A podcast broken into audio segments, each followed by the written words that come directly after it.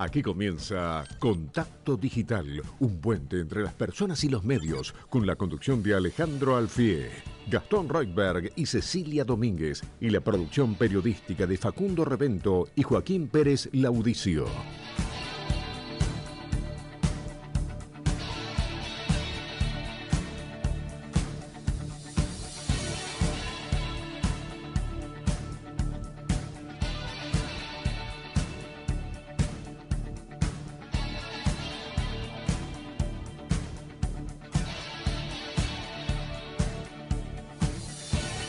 15.04 en la República Argentina. Arrancamos nuestro querido contacto digital de todos los sábados aquí con Ceci Domínguez. ¿Cómo estás, Ceci? Hola, Gastón. ¿Cómo estás? Buen sábado para vos, para todos los que están del otro lado. Fresquito. Está fresquito y 13 grados dos décimas tenemos ahora. Mañana para, ir a votar, más fresquito. frío, sí. mínima de 2 grados mañana. ¿Mínima de 2? Sí, mínima de 2, así que yo les diría mucho abrigo. El ¿eh? voto temprano acompañado de bufanda, campera, bien abrigados. ¿eh? Si no, hay que esperar el solcito. Claro, sí, máxima de 16 grados. Igualmente, viste que recomiendan ir a votar súper temprano. sí. Así que digo, para todos los que estén considerando ir tarde, ¿viste el que va tipo 5 o 6 para ir más relajado? No. No. No, vayan temprano. Bueno, y no está hoy con nosotros Alejandro Alfide, que obviamente va a volver el sábado que viene a conducir este, este barco. Le mandamos un abrazo grande.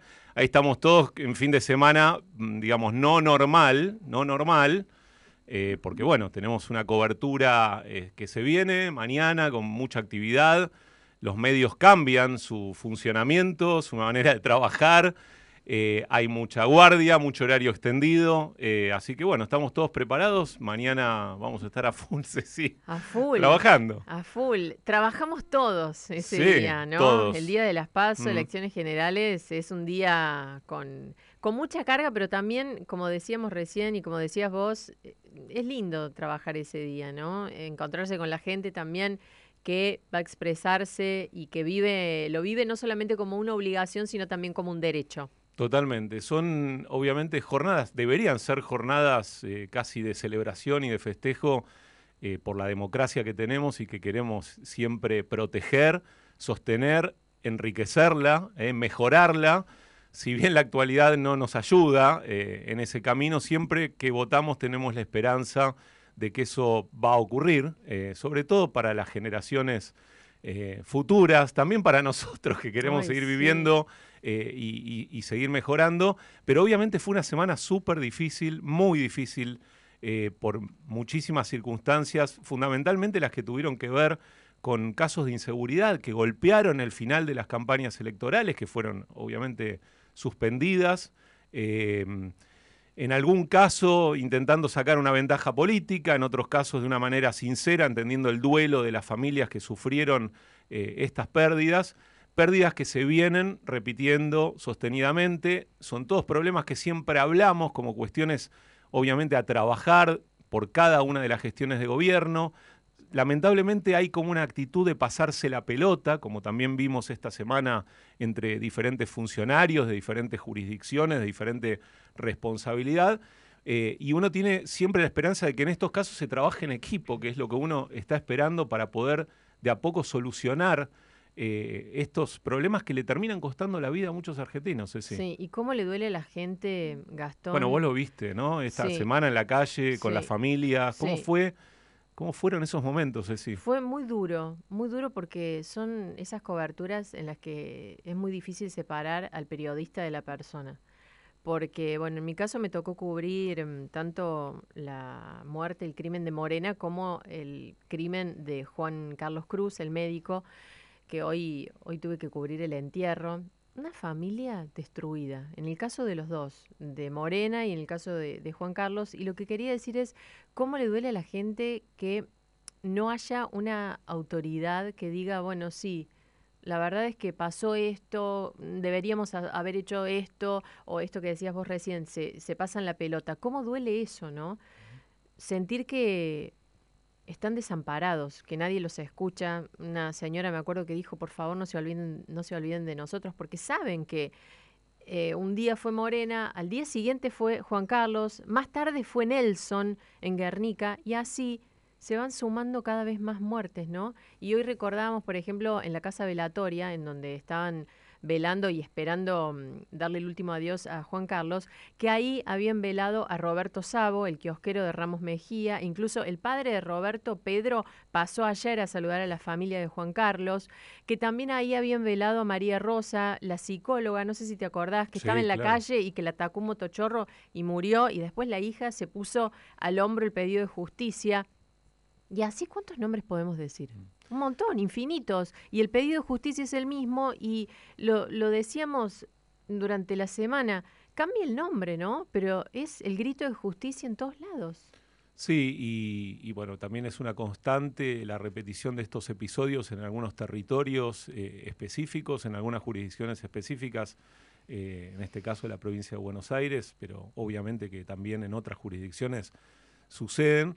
Eh, y, bueno, justamente hoy también la consigna, eh, olvidándonos un poco del tema de lo que va a pasar mañana y, de las elecciones, que por supuesto está en el radar y es lo que va a suceder, pero hoy le preguntamos a los oyentes por este tema que está en general presente en las agendas de los políticos cuando hacen campaña, pero pasan los gobiernos, pasan los colores políticos y la problemática sigue ahí al pie del cañón, eh, pasándose la pelota entre la policía, la fuerza de seguridad, la justicia, que no, que... no actúa tal vez eh, con la velocidad que se requiere, la situación carcelaria que tampoco ayuda demasiado.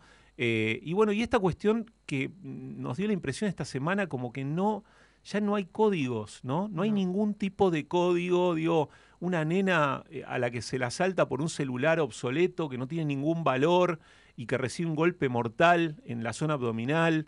Digo, eh, balazos este, a quemarropa, eh, gente que en pocos segundos ve destruida su vida, gente humilde, porque Juan Carlos Cruz, como vos bien mencionabas, Ceci, un médico jefe de, emergencias eh, de un hospital público, la realidad es que estaba refaccionando una casa súper humilde, él no ganaba demasiada plata, de hecho la familia lo expresó, un, un, profesional pobre, digamos, prácticamente con muy poco ingreso, y en 19 segundos la vida se evapora.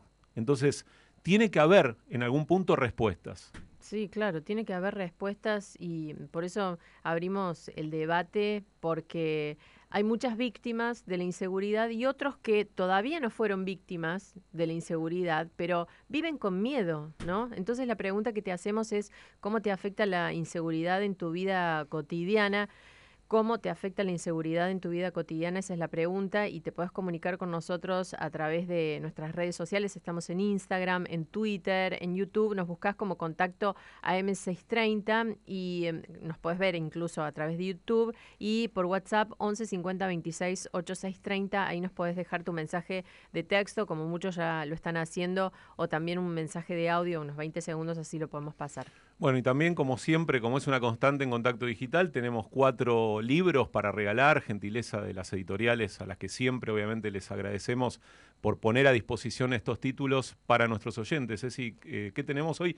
Tenemos dos novelas y dos libros tal vez más periodísticos, ¿no? O más ensayísticos. Sí, vamos a contarles, porque, claro, ahí los oyentes empiezan a decir, yo quiero tal, yo quiero el otro, así que vamos anotando en qué sorteo quieren participar. Club de los Paraguas Rotos de Ludmila Ramis. Me encanta este, ¿eh? súper colorido, está bueno. El Enigma del Desarrollo Argentino, la biografía de Aldo Ferrer por Marcelo Ruggier.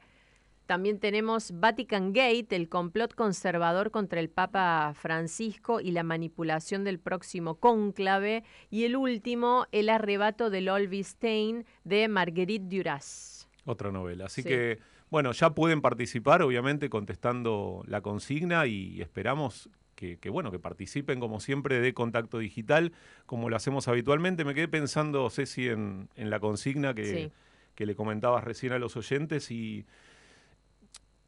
bueno, viviendo claramente, depende en el territorio en el que vivas, ¿no? Vos hablás con, tal vez con, otros argentinos que están en, localidades por fuera de la capital federal y, el conurbano, y te cuenta que, bueno, viven en un pueblo muy apacible, donde no, no suceden hechos de inseguridad muy graves, o que en algún momento sucedió un hecho de inseguridad que le cambió la vida a ese pueblo, ¿no? Que activó determinados mecanismos para que eso se pudiera resolver de una manera mucho más simple. Pero acá, en la capital, que es donde por lo menos yo resido en los últimos años, sí eh, tengo como una actitud eh, defensiva en la calle, ¿no? que me gustaría no tener y que uno cuando tiene la oportunidad de viajar tiende a no eh, utilizar ese mecanismo de defensa, ¿no? Esto de andar mirando para atrás cuando va a abrir la puerta del, edificio donde vive, esta cuestión de tratar de, bueno, de tener guardado el teléfono móvil o el celular en la calle para no ser víctima de un arrebato, cuidarse del transporte público, fijarse donde uno se sienta en el transporte público, porque lamentablemente ahí también eh, ocurren situaciones de robo, y sobre todo lo que trato de transmitir eh, a mi familia, y obviamente voy a escuchar a ver cómo te afecta a vos también, eh, es el tema este de no poner en riesgo la vida por algo material, ¿no? Tratar de decir, bueno, obviamente te comes el garrón de tu vida en una situación así, y lo puedo decir, porque fui víctima de robos y demás, pero bueno, si tenés que perder algo material para que no te pase nada, lamentablemente eh, es la elección, es la elección que hay que hacer.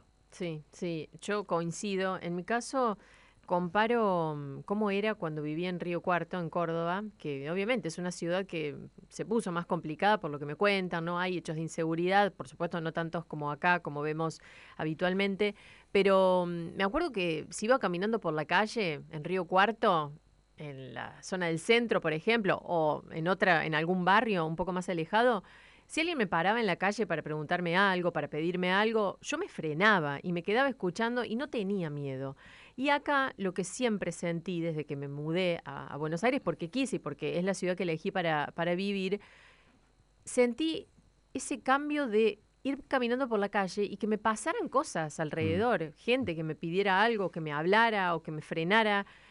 Y, y la indiferencia que me nace a mí y a muchos otros, ¿no? Es cada vez mayor, porque al principio sí me frenaba y después veía que querían sacarme algo o, o me querían distraer para, para, ver si me podían robar. Entonces empezás a notar esas actitudes y empezás a decir, bueno, no estoy en mi ciudad, en una ciudad más chica, estoy en una ciudad más grande en la que me pueden pasar otras cosas. Entonces, esa indiferencia va creciendo y probablemente si alguien te para en la calle, mires para otro lado o no quieras parar o no quieras ayudar a alguien que se descompuso porque pensás, no, bueno, me, debe querer eh, robar, por eso eh, pretende que finge un desmayo.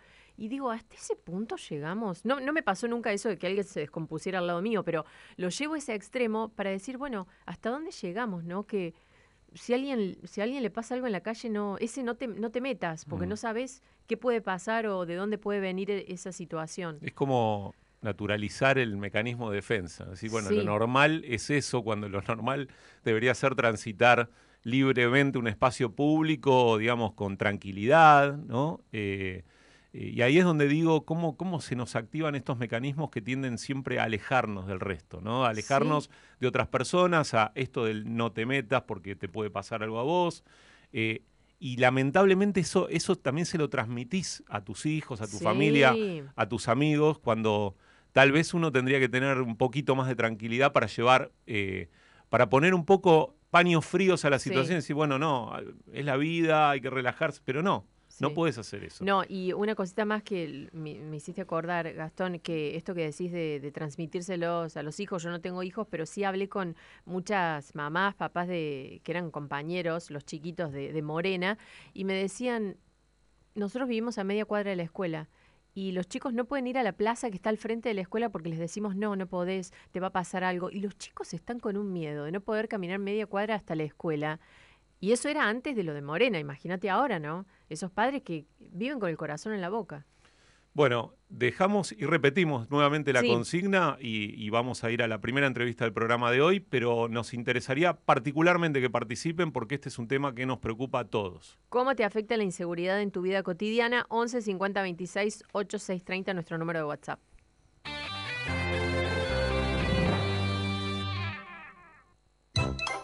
Quédate ahí, ya llega el humor de Alejandro Gardinetti. Llegó el especial renovación a Sodimac. Encontrá la mayor variedad de productos, estilos y marcas al mejor precio y financiación. Sodimac. Mamá, mamá. El otro día vi una propaganda de Luchetti que decían que tenía unos fideos fatti al huevo rico y accesible. Le pregunté a la inteligencia artificial italiana qué significa todo esto y me dijo... Luchetti lo tiene tutti. Ah, Luchetti lo tiene todo. ¡Qué bárbaro! Para más información consulten www.mamaluchetti.com.ar Fideos secos con huevo. Ricardo Arjona. Volver para decir adiós. Por entradas agotadas. Nueva función. Sábado 16 de septiembre. Estadio Vélez Sarfield. Tickets a la venta en tuentrada.com. Disfruta de seis cuotas sin interés con tarjeta Santander American Express. Ricardo Arjona. 15 y 16 de septiembre. Estadio Vélez Sarfield. Produce Phoenix Entertainment. Para más información visita www.santander.com.ar. Radio Rivadavia AM630 en vivo las 24 horas por YouTube. Disfruta de la transmisión y accede a notas editoriales y pases de nuestros conductores. Encontranos como Radio Rivadavia AM630. Suscríbete, mira y comenta. Radio Rivadavia AM630. Todo lo que pasa todo el día. En todo momento, en todo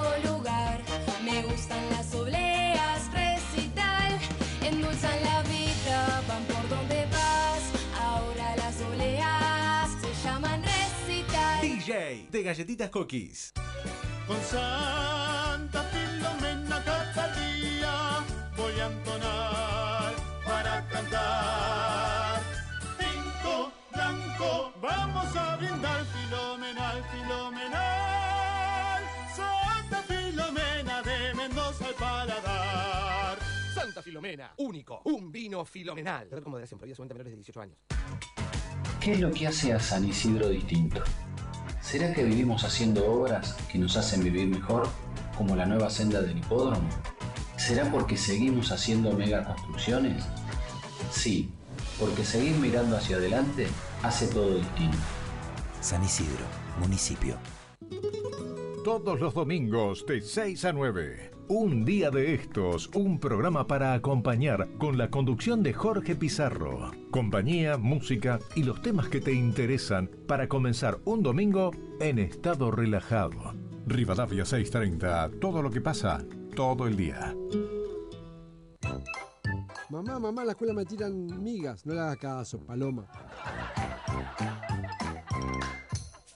Los argentinos tenemos empuje, ideas y una voz que nos dice mandate cada vez que se nos ocurre algo para nuestro negocio. Sobre todo porque Pacar, el servicio de paquetería de correo argentino, se integra a tu e-commerce y resuelve la logística en todo el país. Mandate seguro con Pacar. Ingresa a correoargentino.com.ar. Mandate. Si quieres acompañar tus milanesas con un arroz más copado, tené a mano arroz gallo preparado. Que a propósito, vienen tres sabores. Mix de vegetales, queso y verdeo. Para más información consulten www.recetagallo.com.ar Producto alimenticio para preparar arroz en sus distintos sabores. Exceso en sodio. Supermayorista Vital. Vital vas a encontrar las mejores ofertas para ahorrar y disfrutar. Vacío de novillo el kilo, 1,749 pesos. Además, jabón líquido Alamatic para diluir por 500 centímetros cúbicos más botellón, 1,399 pesos. Supermayorista Vital, el mayorista de tu ahorro. Conoce más en www.vital.com.ar. Oferta válida hasta el domingo 13 de agosto de 2023 hasta agotar stock. Los oyentes son parte de Contacto Digital. Déjanos tu mensaje por WhatsApp o en nuestras redes sociales. Contacto Digital, un puente entre las personas y los medios.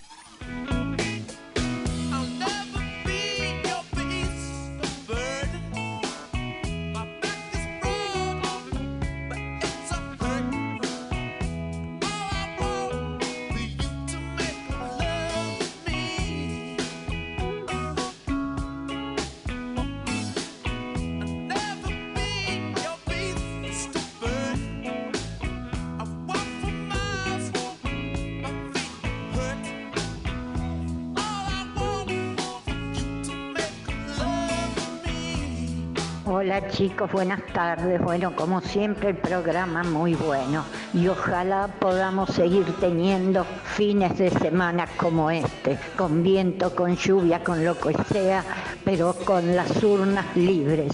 Eso es lo que necesitamos tener, sobre todo para la juventud. Yo ya soy una mujer grande y no puedo arreglar ni ver este país arreglado, pero ustedes sí tienen que luchar para eso. Les mando un beso grande.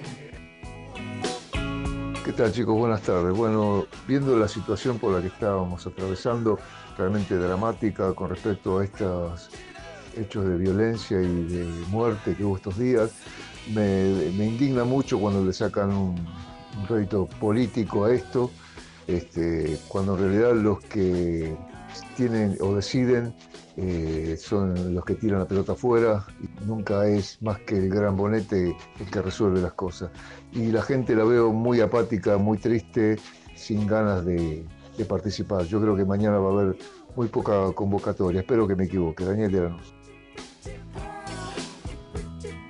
Buen día, habla Daniel de Caballito. El sistema judicial no se puede poner de acuerdo para bajar la edad de inimputabilidad. Mientras tanto, el sistema delictivo ya se puso de acuerdo. Tiene un ejército de chicos menores de 14 años que van y se hacen cargo de todos los delitos que suceden en el Gran Buenos Aires.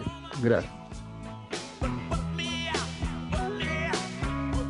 Sumamos algunos mensajes que nos llegan, por ejemplo, Daniel de Lanús, que nos dice que se anoten los sorteos de los libros y que nos está escuchando desde el colectivo y nos manda saludos, así que gracias, Daniel. Otro mensaje, Noelia, que tiene que ver con lo que comentábamos recién. Vivo en Varadero, es una ciudad tranquila, pero cuando viajo a Capital a hacer tratamiento médico, me cuesta mucho ser indiferente cuando pasan a mi alrededor algunas cosas. Por ejemplo, un día se descompuso una señora a mi lado y fui la única que la asistí. Nadie parecía mirarla. Terrible. Bueno, eso. Lo que decíamos, esto de con- naturalizar el Sí, no, te metas o, o no, Sí. no, no pensar en el otro, en el espacio público. Exactamente. Gustavo de Capital, Gastón, Ceci, ¿cómo están? Paso a dar el presente de oyente fiel. Uno de los mejores programas de la radio, así que muchas gracias, Gustavo. Otro mensaje de Gervasio de Boedo. Es largo, pero lo vamos a leer. Dice, respecto del comentario sobre la importancia de ir a votar, tengo 60 recién cumplidos y a mis 20 le escuché decir a Alfonsín, no vamos a pretender que esto cambie de la noche a la mañana. Tenía razón, pasaron 40 años y ha cambiado, pero para peor. 40 años desde que decía que con la democracia se come, se educa y tantas otras cosas más. No hemos tenido guerras en el territorio que nos hayan dejado la infraestructura destruida, ni calamidades de la naturaleza, nada de eso. Nuestra inutilidad como pueblo es desesperante. No tenemos metas como país, como nación, como sociedad. No tenemos metas. ¿Qué vamos a votar mañana? ¿La continuidad de la precariedad generalizada? Dice Gervasio de Boedo y es uno de los tantos mensajes que está llegando. Bueno, muchas gracias a Gervasio y al resto de los oyentes por todos los mensajes y esperamos que sigan participando, sigan haciendo contacto digital con nosotros. Ya estamos en comunicación, volvemos al capítulo elecciones, domingo, ¿eh? en comunicación con el subdirector general de la Cámara Nacional Electoral, Gustavo Mason.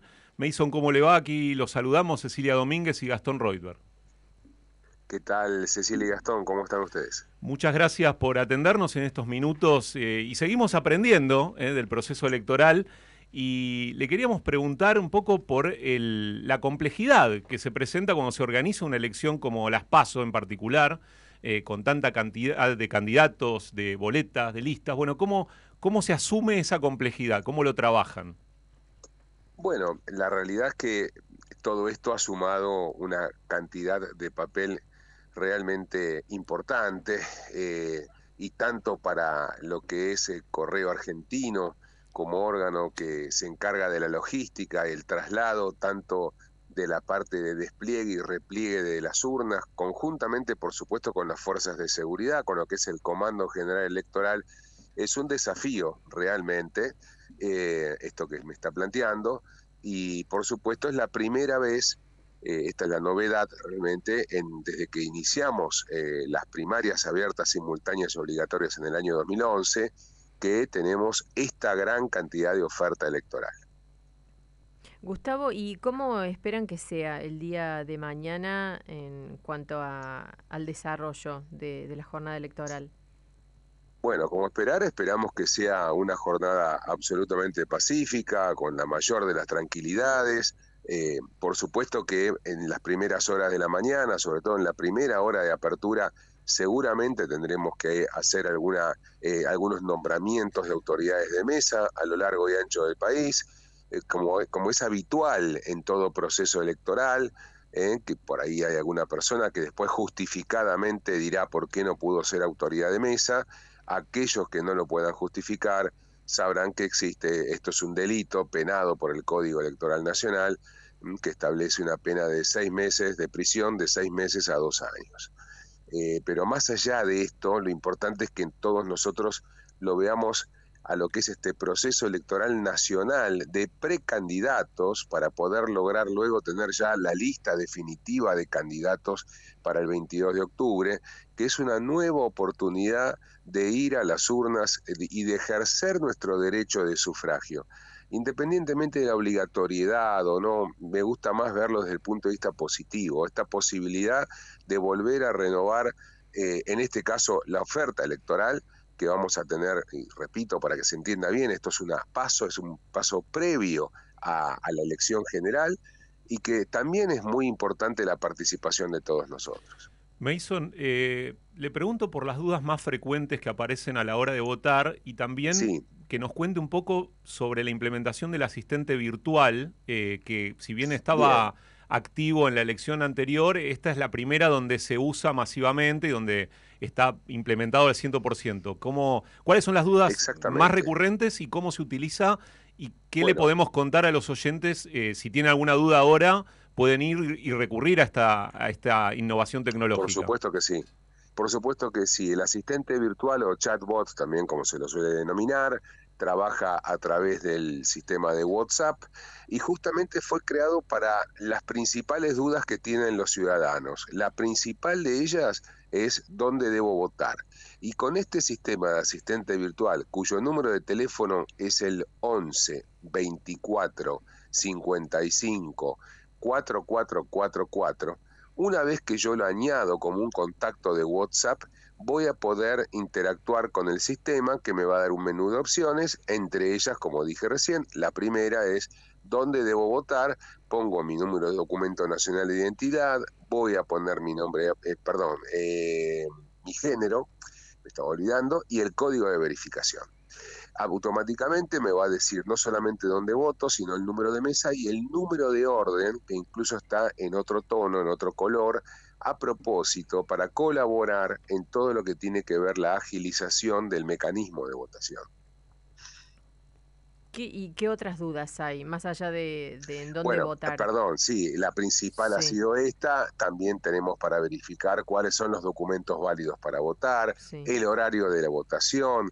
También puedo realizar denuncias a través de este sistema. Si soy autoridad de mesa, voy a poder linkear con el Centro de Capacitación de la Cámara Nacional Electoral y también pues, llegado el caso que no haya podido votar, voy a poder realizar la justificación de no emisión de voto a través de este sistema de WhatsApp. Muy bien, bueno, Mason, muchísimas gracias por estos minutos en contacto digital. Como usted dijo al principio, lo más importante es que eh, todos, este, bueno, se sientan libres de poder ir a votar, que participen. Es una jornada que, habitualmente sirve para decidir, ¿eh? para decidir sobre el futuro. Exactamente. Y le pedimos si puede repetir el, número de teléfono del asistente virtual para que todos se puedan sacar las dudas que tengan directamente en el celular. Por supuesto que sí. El número es el 11 24 55 4444. Muchísimas gracias, Gustavo Mason, subdirector general de la Cámara Nacional Electoral. Un abrazo. Hasta luego, gracias. Hablábamos entonces con Gustavo Mason y seguimos en contacto digital. Venimos ahora con una entrevista muy especial.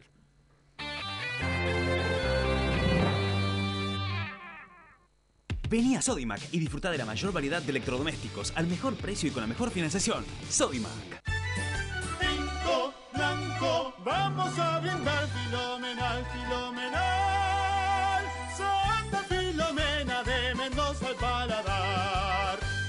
Filomena único, un vino filomenal. Como de siempre, obviamente menores de 18 años. Pequeños grandes hábitos. Separar los residuos y dejar los reciclables limpios y secos dentro del contenedor verde son pequeños hábitos que podemos sumar para empezar a generar grandes cambios. Juntos podemos construir un futuro mejor. Conoce más en buenosaires.gov.ar barra Ciudad Verde. Brazos abiertos. Buenos Aires Ciudad. Seguimos haciendo periodismo todos los domingos desde las 9. Si pasa, pasa con Ignacio Ortelli. Rivadavia 630. Todo lo que pasa. Todo el día. Los argentinos tenemos empuje, ideas y una voz que nos dice mandate cada vez que se nos ocurre algo para nuestro negocio. Sobre todo porque Pacar, el servicio de paquetería de correo argentino, se integra a tu e-commerce y resuelve la logística en todo el país. Mandate seguro con Pacar. Ingresa a correoargentino.com.ar. Mandate. Supermayorista Vital. En Vital vas a encontrar las mejores ofertas para ahorrar y disfrutar. Vacío de novillo el kilo, 1,749 pesos. Además, jabón líquido Alamatic para diluir por 500 centímetros cúbicos más botellón, 1,399 pesos. Supermayorista Vital, el mayorista de tu ahorro. Conoce más en www.vital.com.ar. Oferta válida hasta el domingo 13 de agosto de 2023 o hasta agotar stock. Comunicate con nosotros a través de nuestro WhatsApp 11 50 26 8 630. Radio Rivadavia AM 630. Todo lo que pasa. Todo el día. A un tipo mugriento le dice matambre. Para ponerlo en el agua y catarlo. Las empanadas con las salteñas son irresistibles, doradas, crocantes, riquísimas. La salteña, sabor irresistible. Tapas para empanada, hojaldre para horno. Para más información consulta www.lasalteña.com.ar Exceso de grasas, saturas y exceso de sodio. Cuando cuidamos a quienes trabajan, cuidamos el negocio. Cuando cuidamos el negocio, cuidamos la tranquilidad. Con el servicio de área protegida, te ayudamos a vivir mejor. Emergencias. Conoce más en emergencias.com.ar barra organizaciones. Superintendencia de Servicios de Salud. RNMP 112431. Mamá, mamá. El otro día vi una propaganda de Luchetti que decían que tenía unos fideos fatti al huevo rico y accesible. Le pregunté a la inteligencia artificial italiana qué significa todo esto y me dijo... Luchetti lo tiene tutti. Ah, Luchetti lo tiene todo. ¡Qué bárbaro! Para más información consulten www.mamaluchetti.com.ar Fideos secos con huevo. Vení a Sodimac y equipate con nuestro Electroflash. Del 2 al 13 de agosto tenés hasta 30% off y hasta 12 cuotas fijas en seleccionados de calefacción, aires acondicionados, lavarropas, heladeras, cocinas, televisores y más. Renovate con la última tecnología. Te esperamos en Sodimac. Ver bases en sodimac.com.ar. Contacto Digital, un puente entre las personas y los medios. Lady Madonna, children at your feet.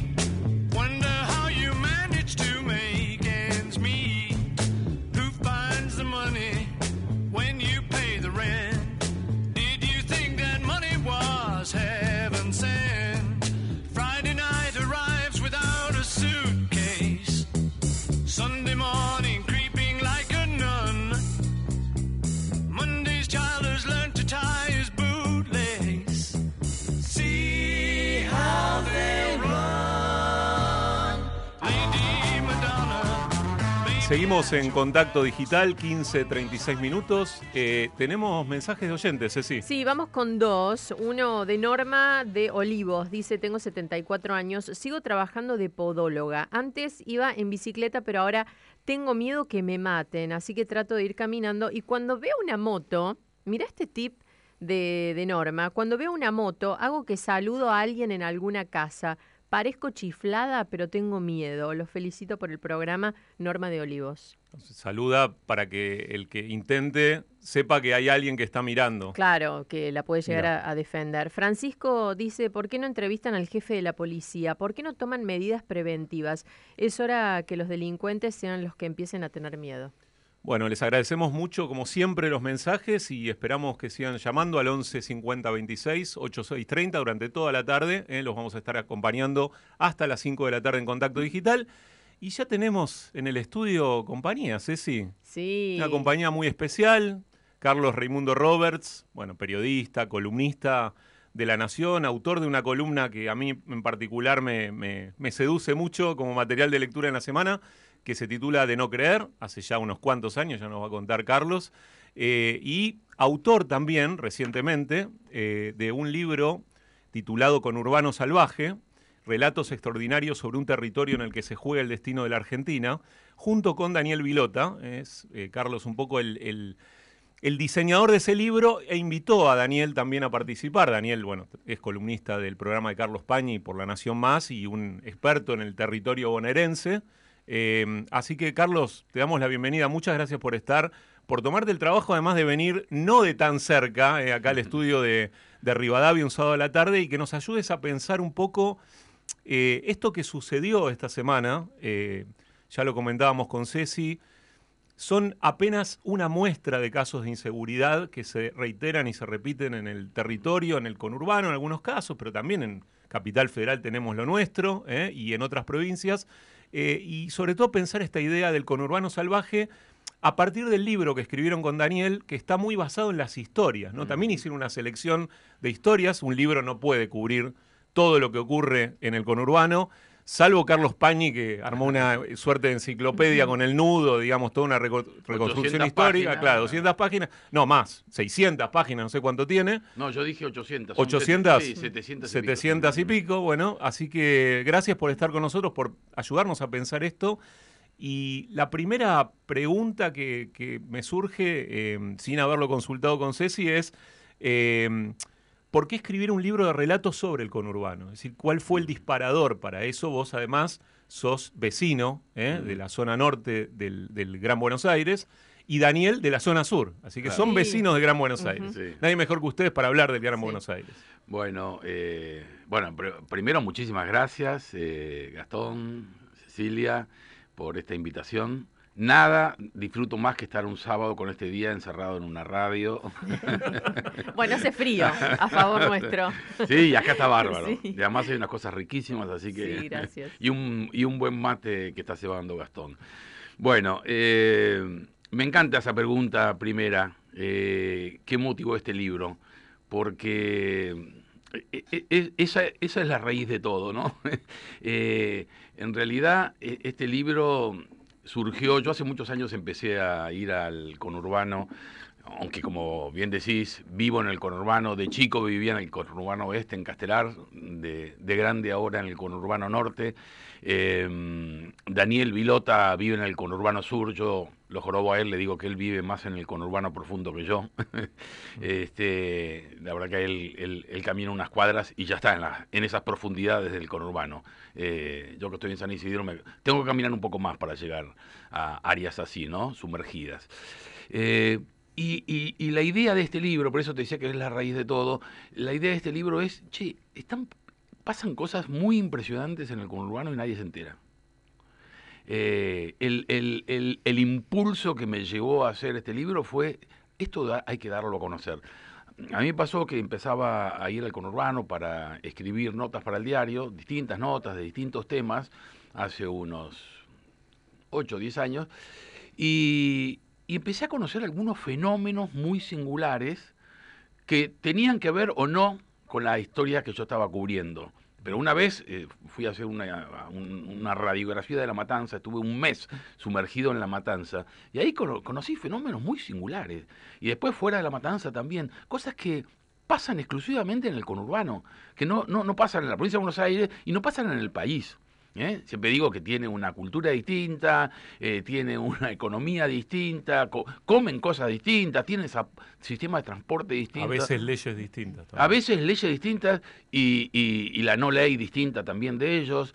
Eh, bueno, porque es el mundo ese, es el, el- mundo de la informalidad, básicamente, ¿no? El conurbano. Entonces dije, yo, yo debería volver a investigar, a profundizar en estas historias y contarlas bien. Y este libro se trata de eso, ¿no? Son historias sueltas, por decirlo así, no están concatenadas, este, aunque todas me parece que son como brochazos eh, que ayudan a tener el cuadro de lo que es eso. Carlos, eh, ¿por qué mm, planteas en el libro? Bueno, antes de igual de la pregunta te quiero decir que me parece, y hoy lo comentábamos con Gastón, que es de esos libros que si uno conoce el conurbano, tiene ganas de leer y subrayar para sacar incluso más jugo, ¿no? Y sumarle a lo que uno conoce esos datos y esas historias.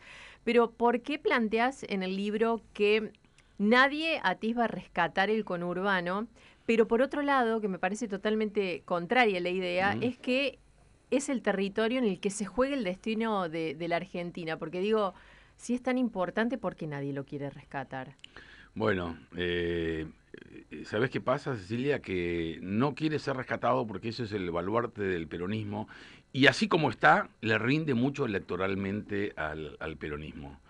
A ver, para ponerlo en términos medio antipáticos, pero en ese mercado, en ese, en ese mercado, lo del peronismo es casi un oligopolio, ¿no? Eh, político. Y, y si les va bien así, ¿eh? con ese conurbano empobrecido, embrutecido, violento, inseguro, eh, ¿por qué cambiarlo, Cecilia? ¿Eh? Eh, yo, yo me imagino que esta es la cabeza de un buen dirigente peronista, piensa eso, ¿no? Los que quieren rescatar al conurbano son los que sufren, como he sufrido yo recorriéndolo, porque lastimo los ojos en muchos lugares. Créanme que lastimo los ojos. Eh, yo me acuerdo que de, tiempo después de, mm, de hacer esta nota sobre la matanza, que tuve un mes recorriéndola de arriba para abajo, me acuerdo que una vez charlé con mis hijos, le digo, ustedes tienen que conocer esto. Eh, ustedes que vienen acá en San Isidro no conocen el conurbano y no conocen el país. Eh, y les digo una cosa, hay dos puntos que me impresionan mucho. La poca cantidad de gente que conoce ese conurbano profundo, eso me impresiona mucho. Y lo segundo es que ese conurbano sumergido está a 20 minutos de la Plaza de Mayo. Digo, no, no, no es, eh, no, no hay que ir a las profundidades del Chaco Boreal para ver, para, para ver ese, ese submundo, eh, ese submundo de narcotráfico, de, como decía, de inseguridad, de falta de salud, de educación. Eh, no, falta de calles, falta de agua, falta de, gas, de luz. Este, hay gente eh, que para, yo pensaba, justamente hoy a la mañana estaba pensando en eso, ¿no? Este, hablaba con un, con, con un amigo sobre el- quiénes van a votar mañana y, yo pensaba eh, y le decía, eh, bueno, en, en La Matanza hay zonas que los jóvenes que viven ahí para ir a votar van a tener que caminar no menos de 20 cuadras hasta la escuela más cercana. 20 cuadras, hay que ver si hace frío, hay que ver si no llueve, hay que ver cómo... Y no, y no van por avenidas, van por calles de barro, van por senderos, atravesando terrenos. eh, bueno, eh, es, e- ese es el conurbano, ¿no? O ese es, es una parte del conurbano muy importante. Para los que recién se enganchan con Contacto Digital, estamos hablando con Carlos Raimundo Roberts, periodista y autor del libro, junto con Daniel Vilota, con Urbano Salvaje. Eh, Carlos, en el libro hay una escuela, o relatazos, se narra la historia de una escuela en General Pacheco invadida durante años por sus vecinos para jugar al fútbol, usar sus duchas, hacer asados, refrescarse en el tanque de agua y poner a pastar caballos. La Feria del Robado, 30 cuadras de Solano recorridas por multitudes para comprar a muy buenos precios todo lo que produce el mundo del delito y la falsificación, desde ropa, alimentos, herramientas para celulares, motos y autos. Parecen películas, cada uno de esos relatos parecen películas en sí mismas, pero no es ficción, eh, es realidad. Entonces yo pensaba recién, decías, bueno, cuando fui a cubrir, a hacer notas a determinados territorios del conurbano, hice esas coberturas, pero fui anotando otras Mm. historias, ¿no? En este caso seleccionaron 12, Daniel también habrá tenido sus aportes, ¿no? Eh, pero me Son imagino... seis y seis. 6 y 6. Me imagino que habrás dejado como todo trabajo de selección porque todos los editores y periodistas hacemos un poco eso, editamos lo que vemos y lo que queremos contar. Habrán quedado miles fuera del libro. Miles, miles, Pero, miles. ¿qué criterio entonces elegiste para elegir tus seis Claro. de ese libro? Bueno, un, un poco había un criterio de, eh, de diversidad de espacios, o digamos, de distritos y de diversidad de temas. Este, entonces, eh, esto de la escuela, eh, que, que es un... Yo conocí esa escuela haciendo una nota sobre la educación en la provincia de Buenos Aires, este, que hice ahora, no sé, cinco o seis años. Eh, y, un día me dijeron, pero si estás haciendo una nota sobre la educación de Buenos Aires, pero además me lo dijo, gracioso, el, el ministro de Educación de ese momento, me dijo, tenés que ir a conocer esa escuela. Este, era muy transparente el tipo y me dijo, tenés que ir a conocer esa escuela. Y, y digo, ¿qué tiene de particular esa escuela? Y me dice que la invadieron los vecinos. Le hicieron un boquete y entraron. Eh, y después cerraron el boquete ese, varios meses después cerraron el boquete y volvieron a hacer otro boquete en otra pared para poder entrar. Pero, a ver, no es nada de anecdótico que vecinos invadan una escuela. No tiene nada de anecdótico porque, como vos comentaste bien recién, eh, la usaban a diestra y siniestra, uso y abuso, por supuesto, ¿no? Hasta caballos pastando en el jardín de la escuela. Pero digo que quizá es anecdótico en términos relativos si lo comparamos con el drama ahí. Es que la gente invade una escuela porque no tiene dónde ir a jugar al fútbol. No tiene un terrenito, no tiene espacio, no tiene jardines. Eh, por cierto, es una escuela, no lo dijimos, pero es una escuela rodeada de villas, ¿no? Y, y ahí hay otro, otro aspecto de esta escuela que a mí me impactó muchísimo, que no lo descubrí hasta la tercera o cuarta vez que fui a la escuela, y es que tiene un, un muro perimetral eh, muy grande y arriba tiene estos eh, rodillos de, de- de- de púas Alambre para púa. de alambre de púa para que bueno y, y yo pensé bueno lo pusieron para que no invadan la escuela no del otro lado del muro perimetral lo que hay es un, un country, uno de los countries más exclusivos de la provincia de Buenos Aires, porque hay que decir, este General Pacheco es en el Tigre y zona de countries, y, y de- entonces tenés de un lado la escuela, que es la manifestación de la pobreza, ¿no? Un barrio sumergido, gente que no tiene, que tiene viviendas lamentables, que tiene eh, falencias y carencias de todo tipo, este, inseguridad, hambre, bueno, desnutrición, pobreza, eh, narcotráfico. Y del otro lado, un barrio cerrado que es exactamente todo lo opuesto. Casas espectaculares, jardines increíbles, piletas enormes, instalaciones deportivas, seguridad privada, cámaras. Eso es, eh, lastima los ojos, como decía, pero al mismo tiempo tiene, un, tiene un- un- un aspecto positivo y es que esos dos mundos tan desiguales, ¿eh? tan, tan diversos, conviven y conviven pacíficamente. Pero bueno, ya te digo, el criterio de selección fue eh, historias que me impactaron, por cierto, que, que, que ocurrieran en distintos, no, no quería sentarme en un solo lugar, a ver, toda la matanza, ¿no? Este, igual la matanza eh, es tan grande, fíjate que tiene los tres cordones que rodean a la capital federal, es el único partido que tiene los tres cordones, ¿eh? primero, segundo y tercero. Eh, cada uno de esos cordones, muchos, la mayoría tienen más habitantes que muchas de las provincias Claro. Bueno, eh, tiene la, la Matanza solo tiene un millón ochocientos mil habitantes. El conurbano tiene mi- 10 millones. El conurbano podría ser mayor que eh, eh, todas las provincias, digamos, ¿no? Este, el conurbano solo. Así que es difícil, justamente es un territorio tan expandido eh, y le pasan tantas cosas y hay tanta gente que es difícil abarcarlo. Y la idea de, con el libro fue, bueno, a ver si lo mostramos más o menos bien eligiendo, porque si no sería un libro, inter- un libro interminable. Carlos, eh, yo tenía una pregunta que tiene que ver con eso que decías recién sobre los contrastes. Vos decís que los contrastes en el libro estremecen por, por esto que contabas y a mí me pasó esta semana de estar cubriendo una nota en la puerta del Country Abril en Verazate y, Mm. y al ratito estar en lo que había pasado en Lanús, en el crimen de, de Claro. Morena. Y mm, digo, ¿cómo explicas estos contrastes en tan, poca, dis- tan cortas distancias? Eh, a ver, eh, eh, eso es muy, muy conurbano, muy conurbano, pero también es muy argentina. Está la Villa 31 a 200 metros de la calle Arroyo, que es lo más exclusivo de la capital federal, o de los barrios más exclusivos, de las calles más exclusivas de la capital federal. A 300 metros tenés la Villa 31.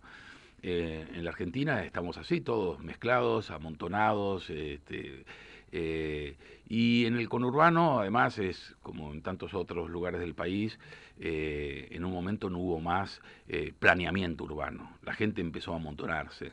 Y, y sobre todo, todo lo que sea barriadas, barrios bajos, villas, asentamientos, rancherías, se ubican donde puedan, donde encuentran un espacio, ¿no? Y si es al lado de un country, será al lado de un country, y, y- y- y si es en, en- en un barrio eh, eh, que está a dos cuadras del centro urbano, será ahí, eh, digamos, don- donde encuentran un lugar, se meten.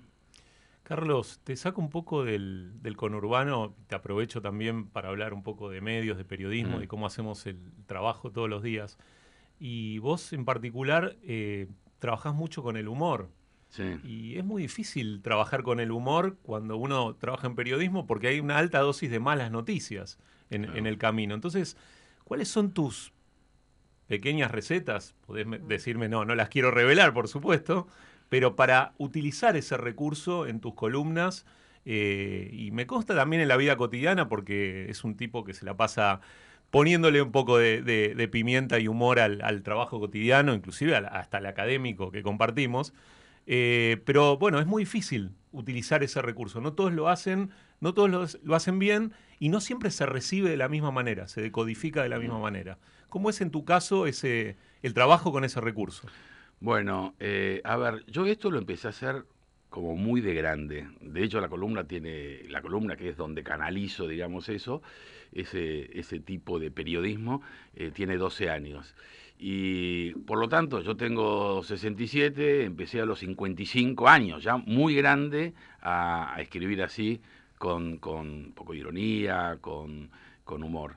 Eh, bueno, eh, por un lado, vos diste la clave, yo soy eh, bromista socialmente, digamos, soy bromista, eh, y cuando escribía me ponía serio. Bueno, ahora se unió, se unió mi personalidad con mi profesión, diga. A los 55 años se La unieron. dejaste salir, la dejaste salir. Sí, sí, fue, fue, de, fue de, ca- de casualidad realmente. Este, de hecho, las primeras columnas así de, de No Creer, que no se llamaba de No Creer todavía, Daniel Arcucci, nuestro ex compañero y queridísimo amigo, eh, fue el que bautizó la columna, eh, le puso de No Creer. Eh, bueno, al principio no se llamaba así, pero mi- mis primeras columnas fueron, eran irónicas. No, de humor no había nada, era irónica. Y en un momento empezó a salir esa beta eh, eh, bromista, digamos, esa beta humorística, y eh, yo lo celebré y lo, lo celebro y lo padezco hasta hoy. Porque una cosa es que estemos charlando y a mí se me ocurre un chiste, y otra cosa es, no, no, tengo que ser gracioso. Yo, yo no soy humorista, entonces no, no, no me sale naturalmente. Ahora, obviamente cuento con la extraordinaria colaboración desinteresada de los gobiernos, de los políticos de Argentina, Que ¿no? Digamos, yo, yo decía, en- sobre todo en, en los tiempos que Cristina era presidenta, yo decía que, que ella no era mi inspiradora, era mi libretista directamente, ¿no? Claro, una presidenta que se planta frente a un micrófono y dice hay que comer eh, carne de cerdo por los efectos afrodisíacos que tiene. Y dice, lo probamos con Néstor y funcionó muy bien. Digo, a ver, ¿cómo? ¿Qué estoy escuchando, digamos, no? O el otro día, viste, digo, sin irnos a aquella Cristina, el otro día, este, cuando le dijo a Massa, sonrió en el acto eh, por el- la repatriación de aquel, del avión, del avión desde que se arrojaban los cuerpos al Río de la Plata, este, en ese acto que además era muy solemne por el mismísimo avión, eh, ella le dijo, lo miró y le dijo, es un fullero, ¿no? es decir, en la cara le dijo a Massa, es un tramposo, es un mentiroso, es un escondedor, es un falso, digamos, que, que eso significa fu- fullero.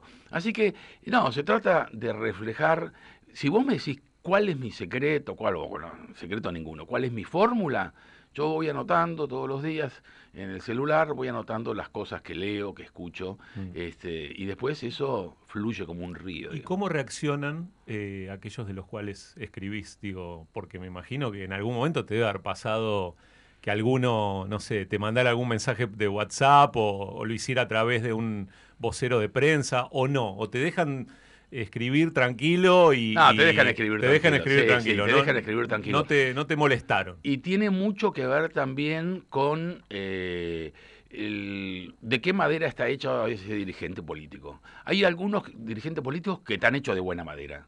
Te pueden gustar lo que son o lo que no son, pero, pero son. Por ejemplo, nosotros, ¿te acordás que ten- Gastón que teníamos una mesa de secretarios que íbamos a comer todos los jueves? A Happen, enfrente al diario, el diario en ese momento quedaba en Puerto Madero, íbamos a comer allí. Entonces nos encontramos una vez que estaba comiendo allí también eh, Florencio Randazzo, en ese momento ministro de Cristina.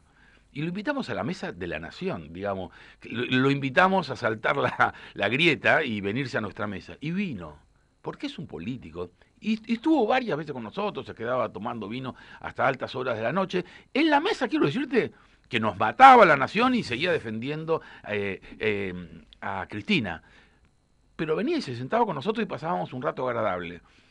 A esa misma, a ese mismo restaurante eh, tiempo después, en ese mismo restaurante, apareció Vudú, ¿no? Lo invitamos a la mesa y no quiso saber nada. Uno es un político, el, el otro es un advenedizo en la política, ¿no? Este, yo hice el libro también con, con Pichetto el año pasado y, y- y aprendí a- mucho eso, ¿no? Cómo él distingue entre, entre los que son advenedizos, este, los que parecen políticos y los que no lo son, digamos, ¿no? Por ejemplo, el macrismo, esta, esta cosa que decía, eh, o que siguen diciendo, pero en su momento en el gobierno decía el kirchnerismo, el peronismo, decía un gobierno de CEOs. La verdad que era así. Era así, porque ¿qué pasó? Terminó el gobierno de Macri y esos CEOs desaparecieron de la política. ¿Dónde están Carolina Stanley? ¿Dónde está mi amigo, debo decirlo, Pancho Cabrera? ¿Dónde está Guillermo Dietrich? ¿Dónde está, y sigo en la lista, dónde está Quintana? Este, eh, digo, gente importantísima de ese gobierno desapareció, desapareció. Eh, bueno, no sé, me fui por cualquiera, ¿no? No, no, no, me- pero Me fui por está, cualquiera. está muy claro, está muy claro. Sí, sí. Carlos, te quería preguntar cuál es tu visión del periodismo hoy en día, teniendo en cuenta tu rol como formador de, de futuras generaciones de, de periodistas y también teniendo en cuenta que muchas veces nos critican y, y dicen el periodismo debería ser una autocrítica. Bueno, yo creo que el periodismo tiene que hacer una autocrítica siempre, por el rol social que tiene. Y la verdad es que vos te lo pensás y decís, bueno, che, los colectiveros también tienen que hacer una autocrítica y los médicos también, ¿viste?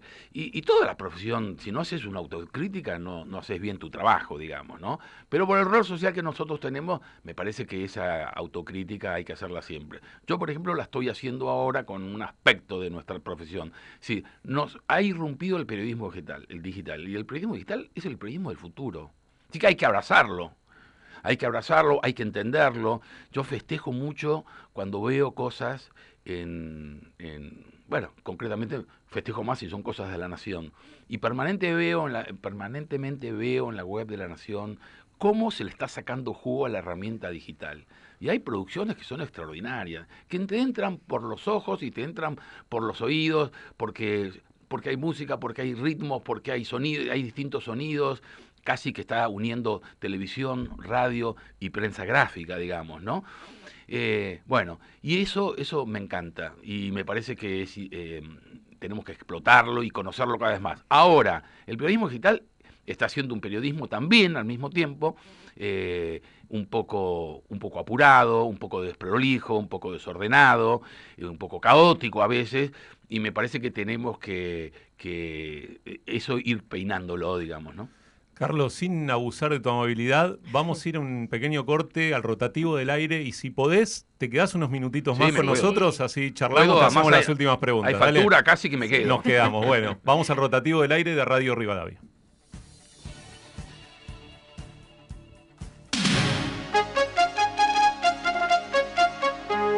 El rotativo del aire de Radio Rivadavia. Siempre antes, con la verdad. Dos minutos de noticias. A las 4 de la tarde la temperatura en la ciudad de Buenos Aires y alrededores es de 13 grados 4 décimas, la humedad 24%, el cielo ligeramente nublado. Familiares de Morena convocaron a una marcha para reclamar justicia y seguridad. Será hoy a las 5 de la tarde en Plaza de Mayo.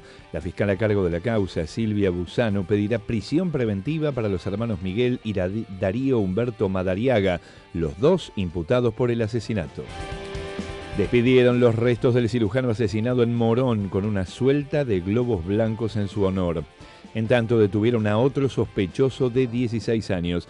Ya son dos los detenidos y buscan a un tercer sospechoso. La causa quedó en manos de un fiscal de menores. Fuerte temporal en Mar del Plata.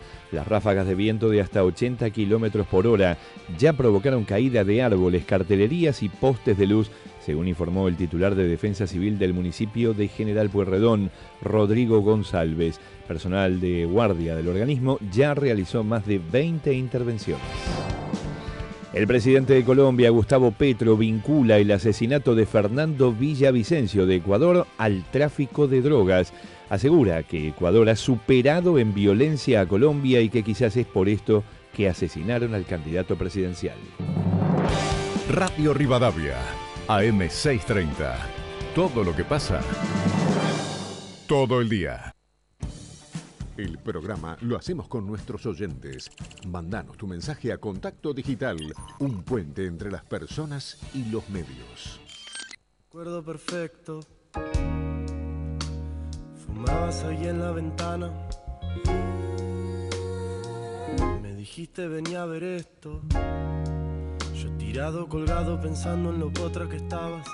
Buenas tardes Cecilia Gastón, soy José de Entre Ríos. No tenemos país, hemos perdido todos los valores, no tenemos justicia, que es lo principal. La justicia está cooptada por la política totalmente corrompida y es muy triste el panorama. Yo voy a ir a votar de todas maneras, tengo 63 años, pero lamentablemente este país todavía no terminó de caer y vamos a la desintegración social. Abrazo.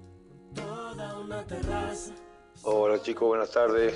Lo escucho mientras que estoy comiendo, recién llego a trabajar del taller. La inseguridad está imposible. Yo vivo en La Pampa, en Dolor Casteo, un pueblo de 12.000 habitantes. Y se nos está empezando a venir gente de Buenos Aires, de La Matanza, de todos lados para acá. Y nos están complicando la vida. Antes dejamos la bicicleta afuera, el auto abierto. Y ahora ya estamos muy complicados. Es preocupante la situación de este país. Y gracias por todo.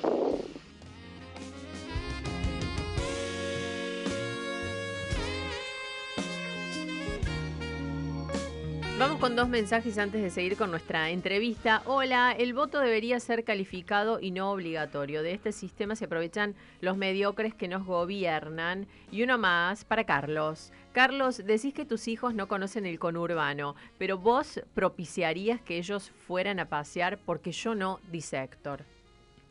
Eh, sí, sí, sí, absolutamente. Gracias a Héctor por la pregunta.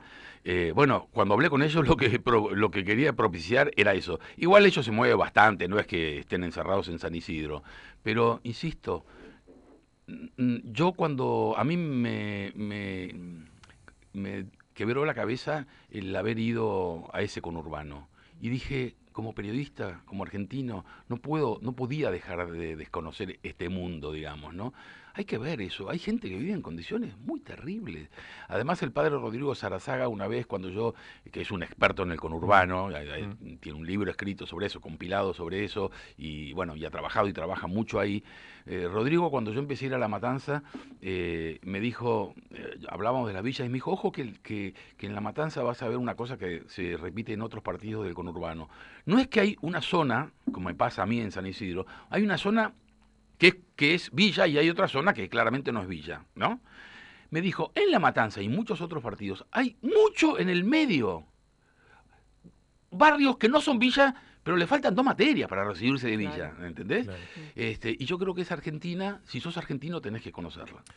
Estamos hablando en contacto digital con Carlos Raimundo Roberts, eh, que bueno, está compartiendo con nosotros el estudio hoy. eh, y bueno, antes de, de dejarlo, de liberarlo para este sábado preelectoral, le queríamos que hacer- meditar el voto. Y claro, Sí. unas últimas preguntas, eh, Carlos. Sí. Eh, ¿Qué es para vos hacer periodismo? Mira, eh, un poco lo digo en mi primera clase en la maestría de periodismo de La Nación en la Ditela, digo eso, ¿no? Eh, periodismo es acercarse a la realidad, a la realidad, conocerla y darla a conocer. Eso es este libro, digamos, ¿no? Eso es con Urbano Salvaje. Eh, me acerqué a una realidad, la conocí y la, y la doy a conocer. Eh, eso es. eh, y es ser curioso, y es interesado, y es ser preguntón, y es ser escéptico, es un poco de todo eso. Y es además amar las formas, amar las formas de contar. Yo, yo soy muy, ya me conocés, soy muy fanático de las formas, ¿no? Eh, en un micrófono, no me sale bien, pero en un micrófono o frente a un teclado de, de- de una PC, de un teléfono. Amo las formas, las cosas bien presentadas, bien escritas, hechas con elegancia, pero además marketineras, con swing, con suspenso, con impacto, este, siempre, por supuesto, sin escaparnos del mundo estrecho de la verdad, ¿no? No solo el qué, sino también el cómo. Sí, no el cómo, sí, absolutamente. Yo soy bastante hincha con los alumnos de, de la maestría, soy bastante hincha con ese tema. Digo, busque- el, el texto periodístico para mí, digo texto en la gráfica o eh, el, ¿cómo diríamos? El discurso, discurso. O, o la imagen, ¿no? tiene que ser atractiva. En periodismo tiene que haber atracción. ¿eh? Y te diría sobre todo en estos tiempos, porque la gente se nos va si no, ¿viste? Sí. Si, si no, si no lo, le atás eh, un nudo en la garganta con el primer párrafo, lo perdés. Carlos, recién dijiste que tenés que meditar tu voto. Mañana, ¿con qué emoción vas a votar?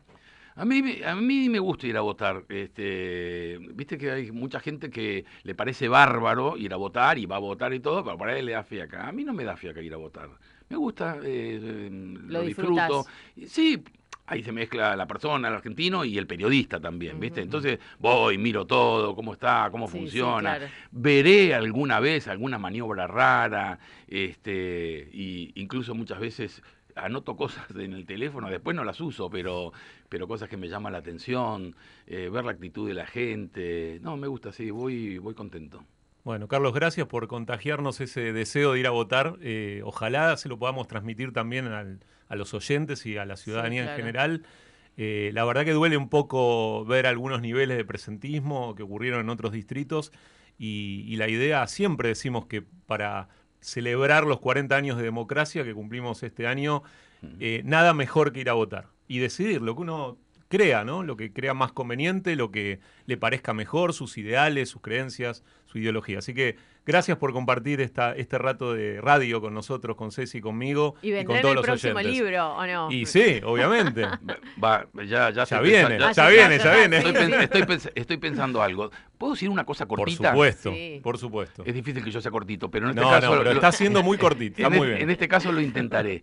No, eh, tuve una nieta en casa el otro día y me contó, va a un colegio ahí en San Isidro, y están haciendo un simulacro de elección, eh, promovido por el colegio, por sus maestras, y formaron listas, presentaron candidaturas. En mi nieta, por ejemplo, me dice, soy Tito, me dicen. Esto que Ah. quede acá, por favor, entre nosotros, que nadie se entera que me dicen Tito. Bueno, Tito dice, soy vicepresidenta. ¿Cómo? Le digo, ¿cómo? ¿What? Y bueno, sí, era candidata a vicepresidenta, porque todavía no se votó, pero impresionante. Y después hablé con el padre, que mi, con mi hijo, y no, y me contó que está interesadísimo con la elección y que le pregunta a quién va a votar. Mira cómo desde las aulas se puede promover la democracia. sí. Por eso quería contarlo. Bueno, Carlos Tito Raimundo Roberts, muchas gracias por estar con nosotros en Qué mala Contacto. Digital, eh, autor del libro El conurbano salvaje junto con Daniel Vilota.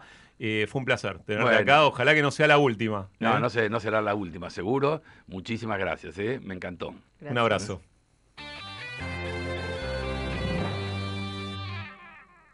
Mamá, mamá.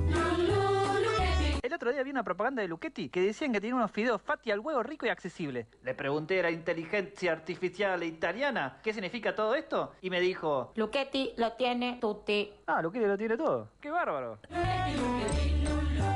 Para más información consulten www.mamaluchetti.com.ar. Fideos secos con huevo. Llegó la especial renovación a Sodimac. Encontrá la mayor variedad de productos, estilos y marcas al mejor precio y financiación. Sodimac.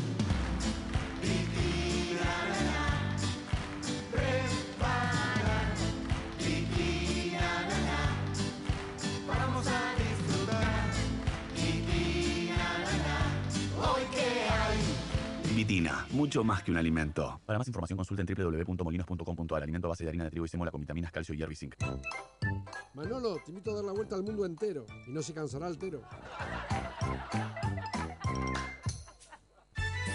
Tinto blanco, vamos a brindar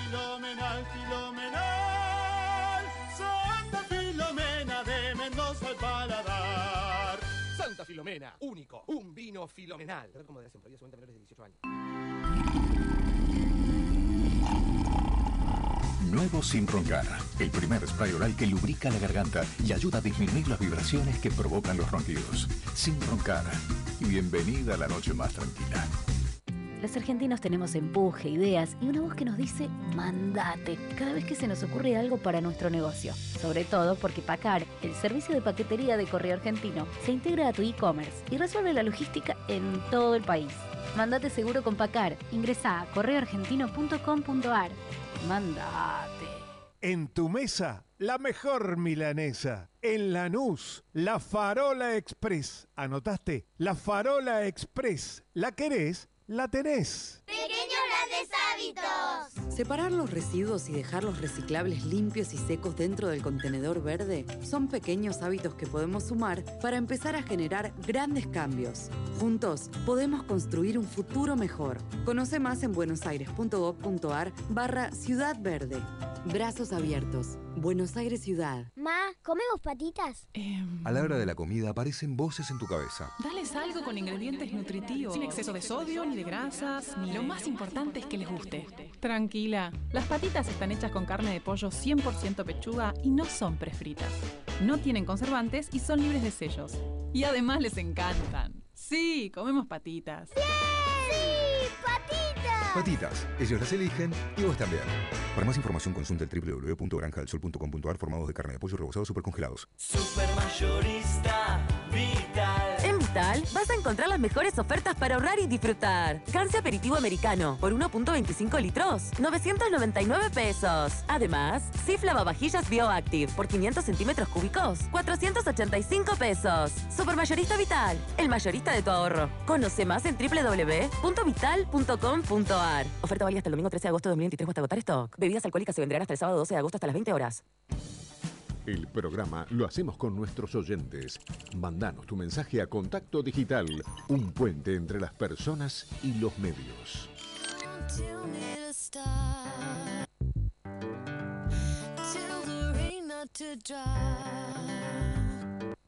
Hola, buen día. Y lo que están ustedes charlando me parece muy bien. Ahora, vamos a ser sinceros. Yo tengo una hija que sale a trabajar a las 7 y media de la mañana, es de noche. Y vuelve a las 7 y media de la tarde, es de noche. No hay ningún policía. Peor a las 9 de la noche, ¿qué quiere decir? El sistema así no funciona. No queremos policía a las 2 de la tarde. Queremos policía en esos horarios complicados.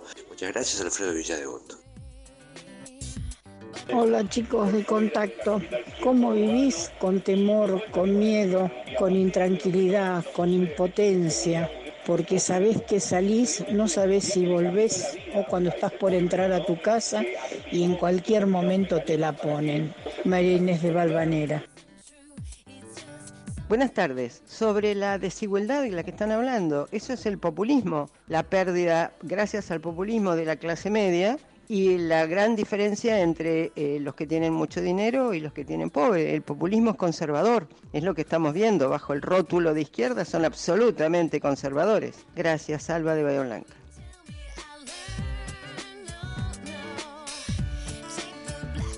Hola Contacto Digital, en casa somos oyentes fieles por la credibilidad de los periodistas que integran esa mesa, los felicito, así que muchas gracias. Gracias por el mismo. Y nos dice Carlos de Cava, la inseguridad es el flagelo más cruel que afecta al ciudadano común y el lucro más infame de los corruptos y quiere el libro Vatican Gate, si se puede y si no, ah, nos deja opción B, plan Bien. B, el de los paraguas rotos de paso, repetimos. Repetimos los títulos de los libros. Club de los Paraguas Rotos. Novela. El Enigma del Desarrollo Argentino, la biografía de Aldo Ferrer. El Arrebato de Lolby-Stein. Otra y novela. Vatican Gate. Y Vatican Gate, un libro de investigación periodística. Bien. Y uno más leemos. Sí, ¿te dale, dale. El dale último. uno más. Escucha, me dice, nos dice una oyente, Eli de Tablada. A mí me decían la matanza y decía qué exageración. Pero después, por una razón, tuve que ir a González Catán. Y wow, ahí recién empecé a comprender de lo que me hablaban. Quiero participar por los libros, excelente programa y excelentes entrevistas.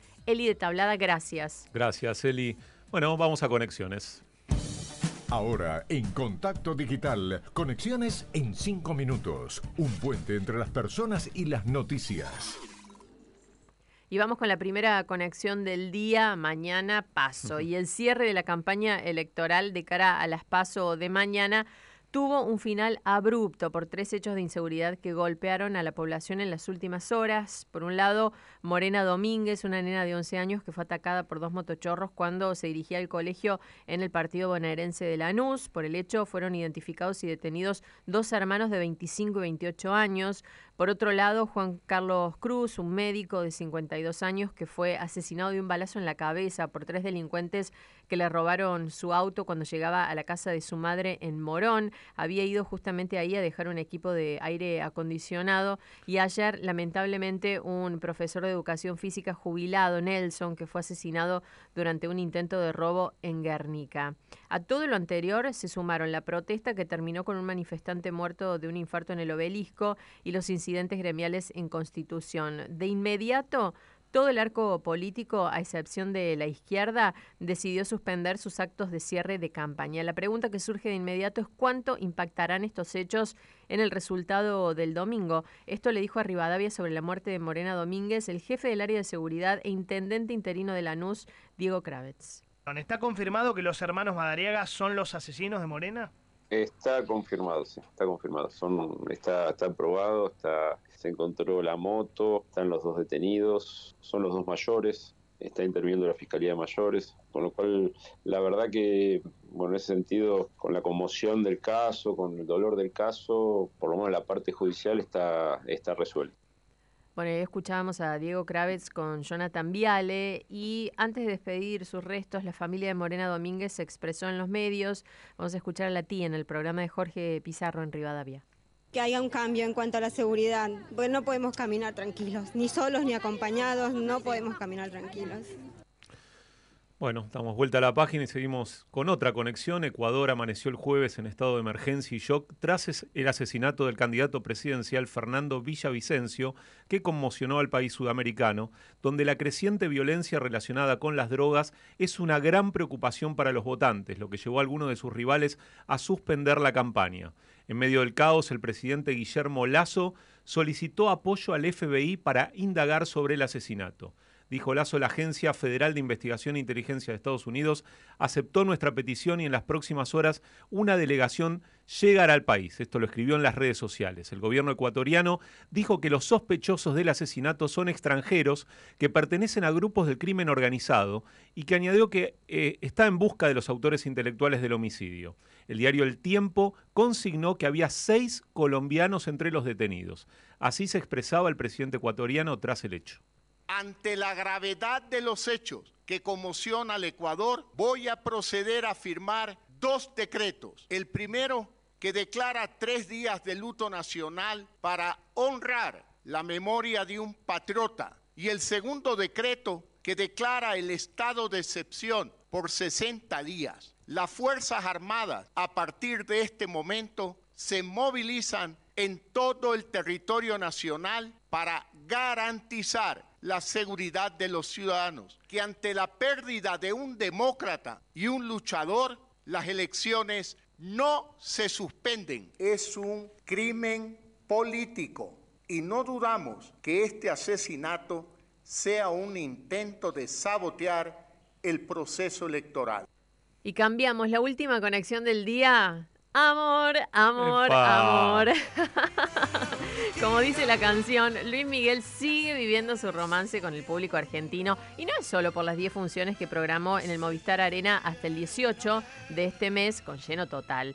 Todavía cuando faltan más de 50 actuaciones que tiene programadas hasta fin de año en Chile, México y los Estados Unidos, sigue agregando shows para 2024. Se sumó una nueva fecha a la que ya tenía programada para marzo del año que viene en el campo argentino de polo. Por ahora, el Sol de México tiene dos actuaciones agendadas en el campo de polo. El 8 de marzo, Sí. justo el Día de la Mujer. Justo. Y por entradas agotadas, quise comprar y no pude.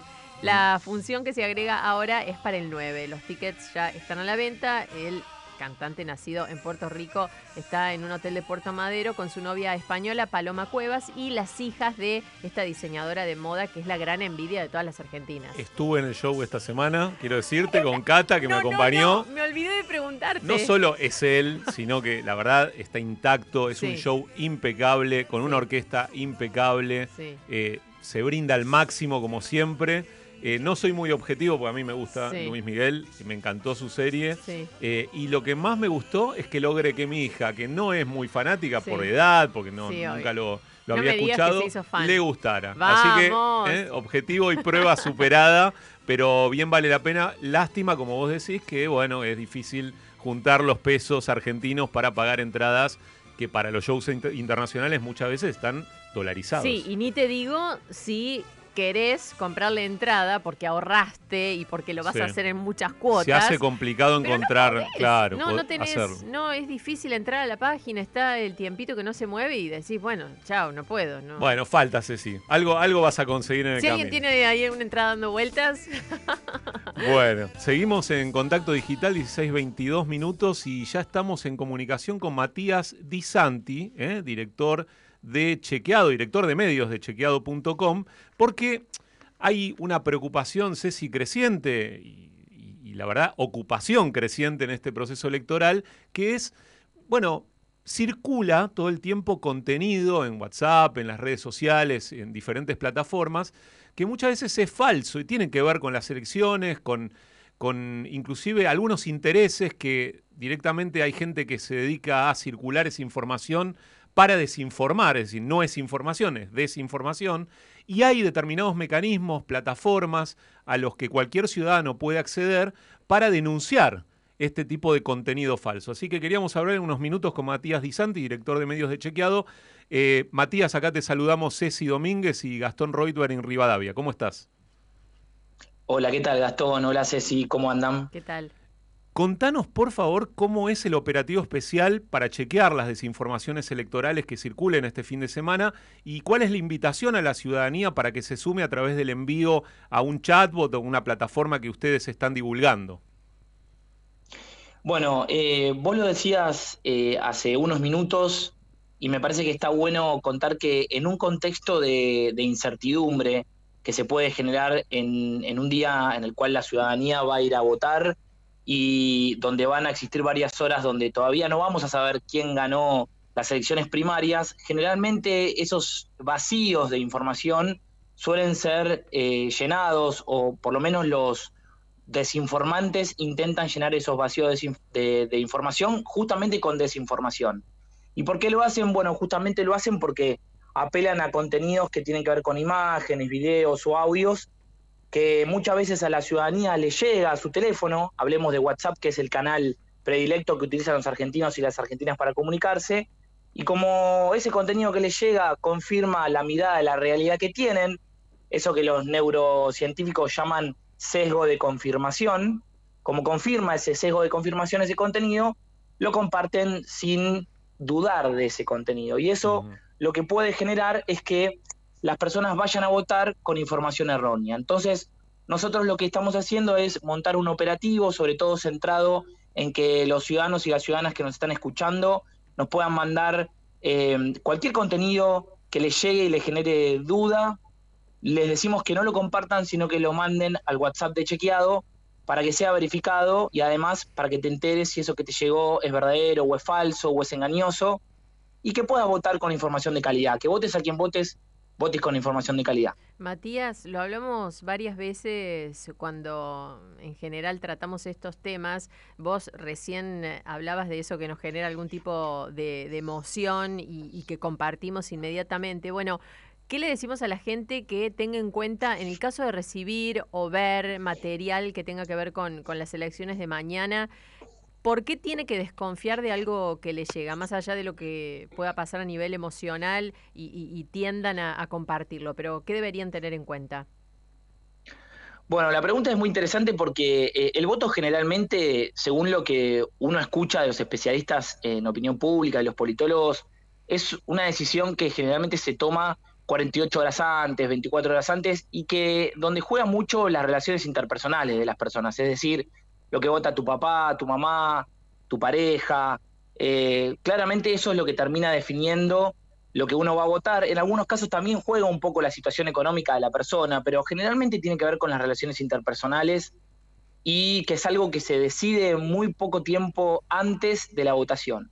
Entonces, en ese punto, ¿por qué es importante no compartir?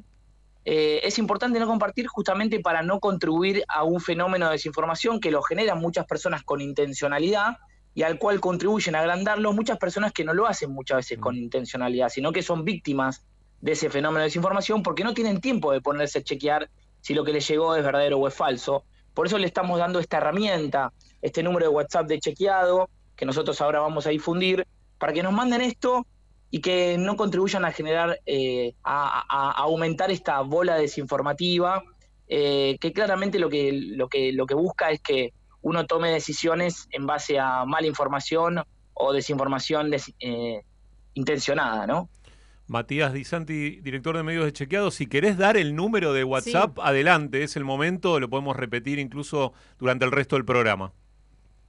Sí, el número es más 54 911 6270 4259. Lo repito por las dudas. Dale. Más 54 911 6270 4259. Mañana lo más probable, Gastón, es que circulen desinformaciones que nosotros ya sabemos que van a circular porque ha pasado en ocasiones anteriores que ya circularon y que tienen que ver con imágenes de urnas con fajas rotas, telegramas con tachaduras eh, o acusaciones de fraude porque hay algún error en un telegrama y también eh, nombres de personas fallecidas que aparecen en el padrón.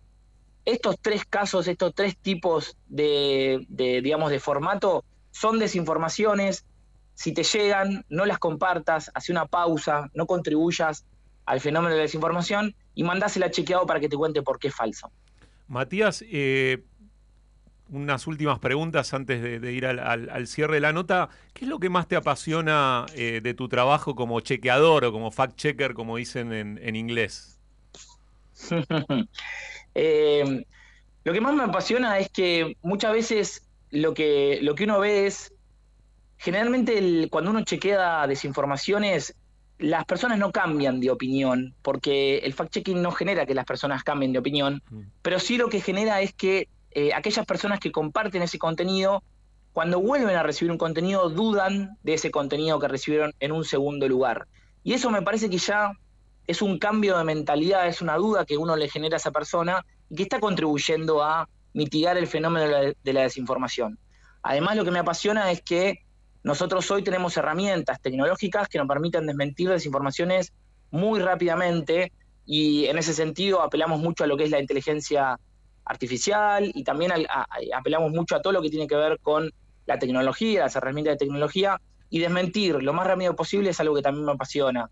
Es decir, en primer lugar, poder contribuir a mitigar el fenómeno de la desinformación y que las personas realmente no se guíen por eh, malas informaciones y en segundo lugar por, por la rapidez, por, por la adrenalina que te genera la cobertura de un día electoral y que lo puedes hacer a través de herramientas de inteligencia artificial y también con, con herramientas de tecnología para hacer mejor nuestro trabajo, que es día a día eh, que no circule eh, mala información en el debate público. Matías, eh, la última, si nos metemos en la cocina de chequeado mañana, ¿cómo se organizan para trabajar y para estar chequeando todo lo que les vaya llegando? Bueno, mañana Chequeado va a estar funcionando en un modo turbo, diría yo, junto con la alianza de Reverso, que es esta alianza que Chequeado coordina junto con la agencia internacional francesa AFP, una alianza que integra Radio Rivadavia, entre otros medios, eh, entre otros 120 medios de todo el país. Nosotros vamos a ser 20 personas mañana dedicadas a monitorear lo que está circulando. Desde- de hecho, estamos hablando, y esto ya está pasando ahora, porque empezaron a circular desinformaciones hoy, relacionadas con un- uno, de los, uno de los precandidatos de mañana. Y mm, bueno, vamos a estar eh, monitoreando, recibiendo pedidos y desmintiendo todo lo que circule desde muy temprano hasta altas horas de la noche. Por lo menos lo que uno sabe es que los resultados se van a publicar alrededor de las 10 y media, 11 de la noche. Va a haber un retraso respecto a años anteriores porque tenemos en esta oportunidad las elecciones concurrentes en la ciudad de Buenos Aires, con el voto de la boleta de papel de las, de las autoridades nacionales y la boleta electrónica de las autoridades porteñas, eso va a hacer que se retrase un poco la información. Nosotros vamos a estar hasta muy tarde y también inicios del lunes desmintiendo todo lo que circule con 20 personas trabajando eh, en modo turbo, como digo yo. Matías, repitamos por favor el número de teléfono de WhatsApp del chatbot de chequeado eh, para hacer las denuncias de desinformación electoral, ¿puede ser? Pero, dale, vamos, vamos de vuelta con el número. Más 54 911 6270 4259. Matías Di Santi, director de medios de chequeado.com, muchísimas gracias por estos minutos en contacto digital. Gracias a todos y les mando un fuerte abrazo. Un abrazo. Era Matías Di Santi, director de medios de chequeado.com.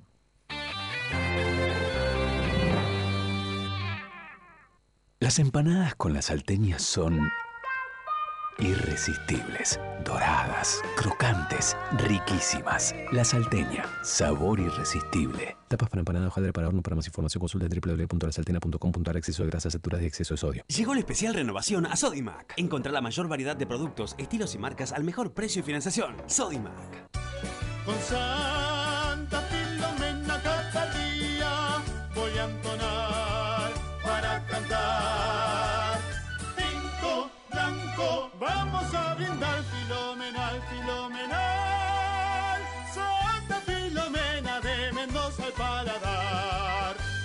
Filomena. Único. Un vino filomenal. Ver con moderación. Venta a menores de 18 años.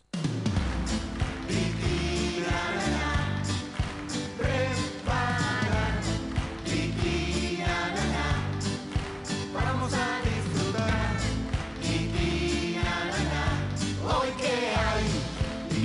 mucho más que un alimento. Para más información consulten www.molinos.com.ar. Alimento a base de harina de trigo y sémola con vitaminas, calcio, hierro y zinc. Doctor, doctor, mi mujer se cree inmortal. ¿Desde cuándo? Desde hace mil años. Los argentinos tenemos empuje, ideas y una voz que nos dice mandate cada vez que se nos ocurre algo para nuestro negocio. Sobre todo porque Pacar, el servicio de paquetería de correo argentino, se integra a tu e-commerce y resuelve la logística en todo el país. Mandate seguro con Pacar. Ingresa a correoargentino.com.ar. Mandate. Pequeños grandes hábitos. Sacar la basura de 19 a 21 horas y dejarla en bolsas cerradas dentro del contenedor negro o gris son pequeños hábitos que podemos sumar para empezar a generar grandes cambios. Juntos podemos construir un futuro mejor. Conoce más en buenosaires.gov.ar barra Ciudad Verde. Brazos abiertos. Buenos Aires Ciudad. Ma, ¿comemos patitas? Las patitas están hechas con carne de pollo 100% pechuga. No tienen conservantes y son libres de sellos. Y además les encantan. Sí, comemos patitas. ¡Sí! ¡Patitas! Patitas, ellos las eligen y vos también.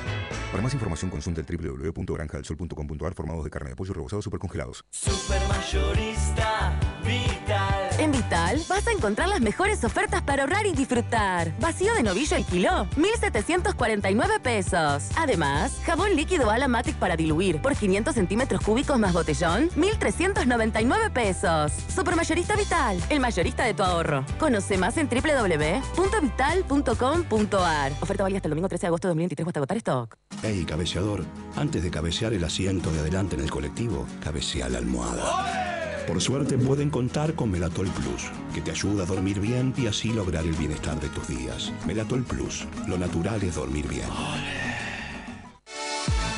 Ya está tu lugar preparado para que disfrutes el sillón de Rivadavia con Ricardo Guasardi.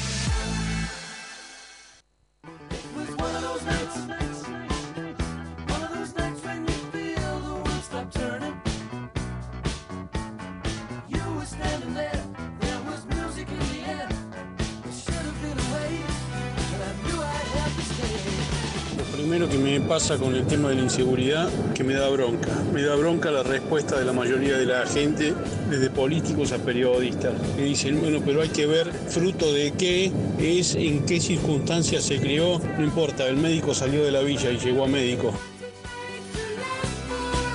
Hola, sí, buenas tardes. Justamente a colación de lo que estaban diciendo de la, de la escuela, la villa y el country. Eh, la explicación es fácil. Fíjense a dónde hay 70 años de estado asistencialista, paternalista, colectivista, empobrecedor en la villa, y donde no hay estado, lamentablemente, la gente ha tenido que ir a vivir al country, en donde consigue seguridad privada, educación privada, salud privada, es decir, no estado. Los saludo afectuosamente Pablo de Escobar. Espero pasen mi mensaje. Buenas tardes. Hola contacto, soy María de Mar del Plata. A mí particularmente la inseguridad no me afecta porque estoy en un lugar eh, bastante privilegiado, lo que no quiere decir que no me toque, pero me ha afectado en, lo que tiene que ver con mi estado emocional. No puedo parar de llorar desde que mataron a esa nena y le siguen sumando gente como el doctor. Ahora escucho lo que fue la despedida y me mata, me mata. A veces no quiero comunicarme porque me doy cuenta que me, me está afectando y mucho. Pero bueno, es parte de la vida, cierto que nos toca vivir.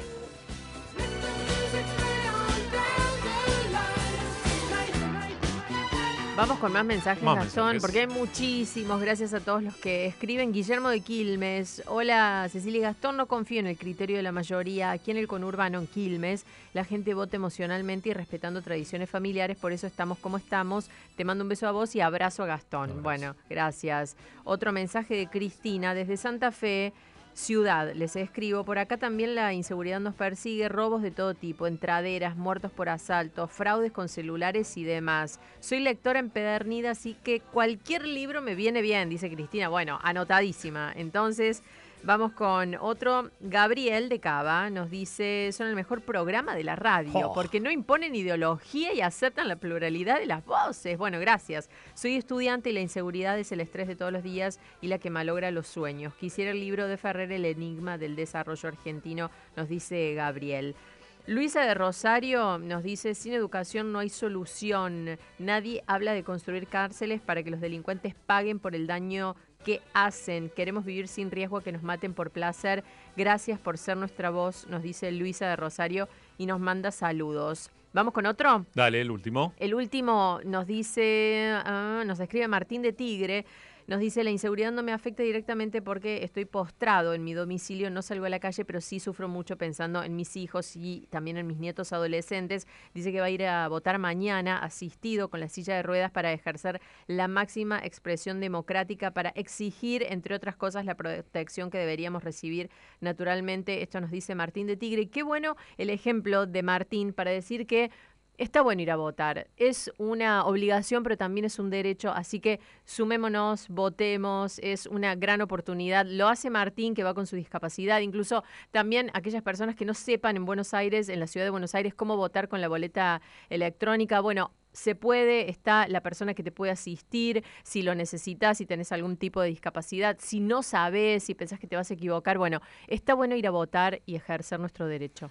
Así es, sí, sí, sí. Y para pensar en nuestra querida Argentina, para reflexionar, para seguir hablando, y hablamos de la Argentina, hablamos del conurbano, ya estamos en comunicación con Jorge Liotti, periodista, editor, prosecretario de redacción y jefe de política de la Nación, autor del libro, un libro que acaba de salir, La última encrucijada, los dilemas de la democracia ar- argentina. Jorge, ¿cómo te va? Acá te saludamos Ceci Domínguez y Gastón Reutber en Rivadavia. ¿Qué tal, Gastón, Cecilia? ¿Cómo les va? Buenas tardes. Muy bien, buenas tardes. Me imagino vos ya estás en modo eh, cobertura electoral, así que te molestamos unos minutos para hacerte algunas preguntas. Eh, y, a Sí, propósito, y a propósito del libro, Jorge, eh, la pregunta que surge es si la escritura, la redacción de ese libro, la producción de ese libro, te permitió encontrar algunas respuestas a esa encrucijada. Bueno, en realidad está planteado el libro como un diagnóstico de cómo llega la Argentina a estos 40 años de democracia. Describe las razones por las cuales la Argentina ha tenido tantos déficits acumulados o que se han venido desarrollando a lo largo de los últimos años y en todo caso cuánto es lo que está puesto en juego a partir de este momento, a mi entender, crucial del país, desde el punto de vista histórico y obviamente en coincidencia con, con la elección que, que a partir de mañana va a empezar a desarrollarse y continuará en octubre, eventualmente en noviembre, ¿no?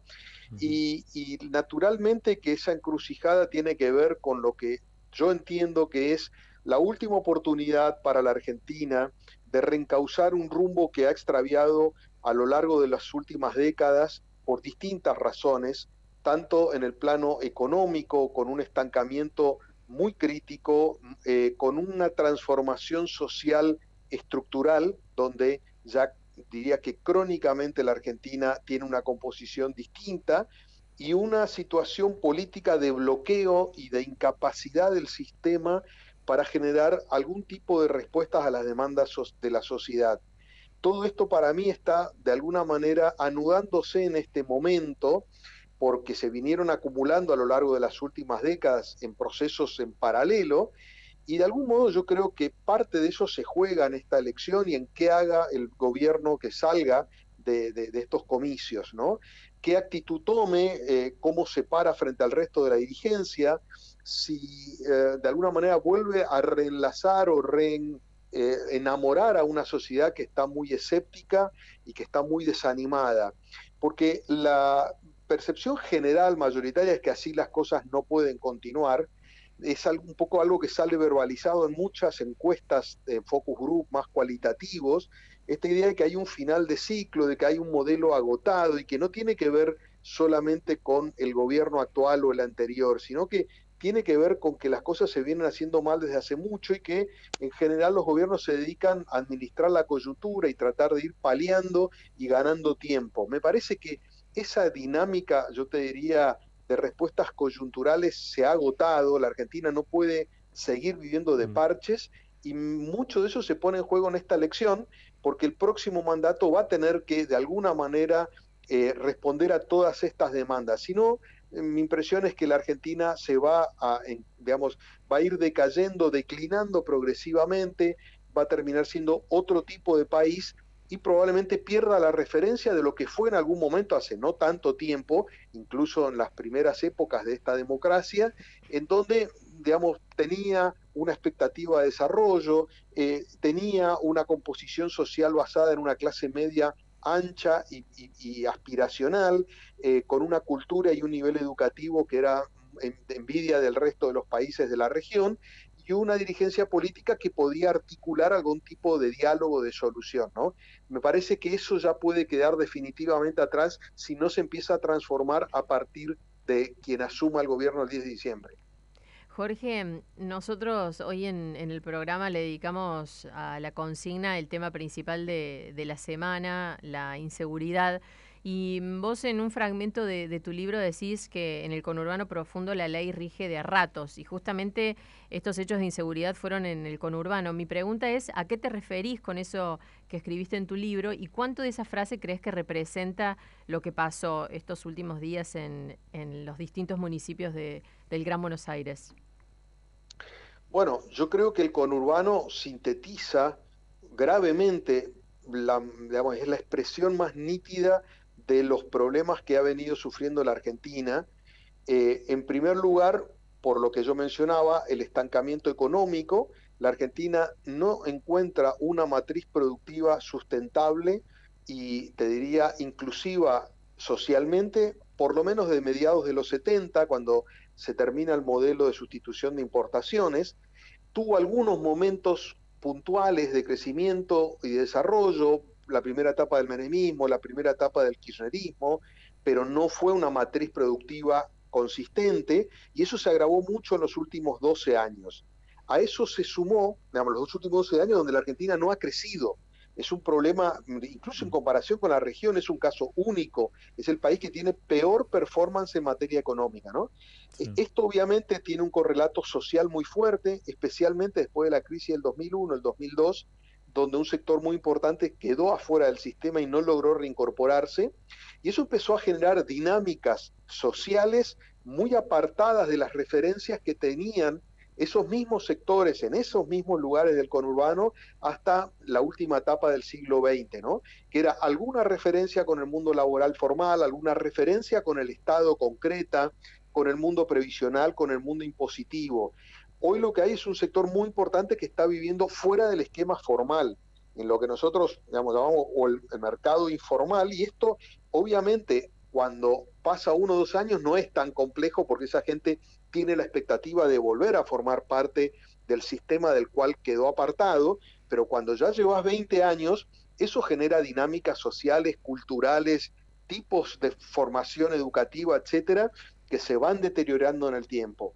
Y este, es, eh, digamos, esto ha generado con el avance del narcotráfico un combo explosivo en, la, en el conurbano, porque la penetración del narcotráfico ha sido tremendo en los últimos 20 años y ha, insisto, transformado dinámicas. ¿Qué quiere decir transformar dinámicas? Que hay pibes que se juntan en la calle todos los días a charlar sobre dónde compran droga, dónde está más barato o de dónde es de mejor calidad y arman eh, recorridas si tienen que ir a un lugar más lejos. O sea, el tema del consumo y del tráfico se ha naturalizado de una manera que nosotros no podemos llegar a dimensionar. Entonces, en ese agujero en el cual ha quedado la sociedad por la deficiencia de prestación del Estado, porque el Estado, más allá de dar planes sociales, no ha logrado, eh, digamos, volver a absorber en una mecánica formal, eh, laboral, eh, estatal o privada a esos sectores, eh, el vacío del punto de vista de la seguridad, el vacío del punto de vista de las prestaciones que se deben dar, bueno, han germinado estos problemas que son recurrentes y que tienen a la sociedad contra la pared desde hace bastante tiempo. Ahora quizás impactó más por la proximidad de las elecciones, pero y por la conmoción que generó la muerte de esta nena de 11 años tan absurda como ocurrió, ¿no? Pero me parece que de fondo es el, el símbolo de la sumatoria de problemas muy estructurales que no han podido ser abordados eficazmente en los últimos 20 años por lo menos. En Contacto Digital estamos hablando con Jorge Liotti, periodista, editor, prosecretario de redacción y jefe de política de la Nación, además de autor del libro La última encrucijada, los dilemas de la democracia argentina. Y le sumo también que Jorge es docente eh, hace muchos años.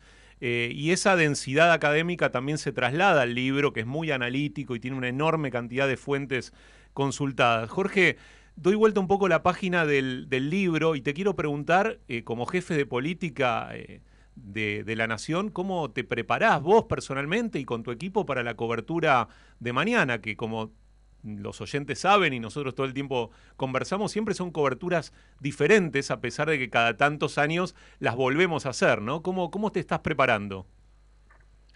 Bueno, en realidad, eh, en, en lo personal está todo volcado al operativo de Sí. mañana. Hoy, naturalmente, estamos en un día probablemente el más frío de todos, porque los candidatos no pueden hacer nada, no hay movimientos, entonces en general el día previo es un día de reflexión y silencio para los candidatos, pero sobre todo para la sociedad, y yo creo que va a ser muy importante porque me da la impresión de que hay muchos votantes que están definiendo los últimos días a quién van a ir a votar, percibo muchísima incertidumbre al respecto de eso, ¿no?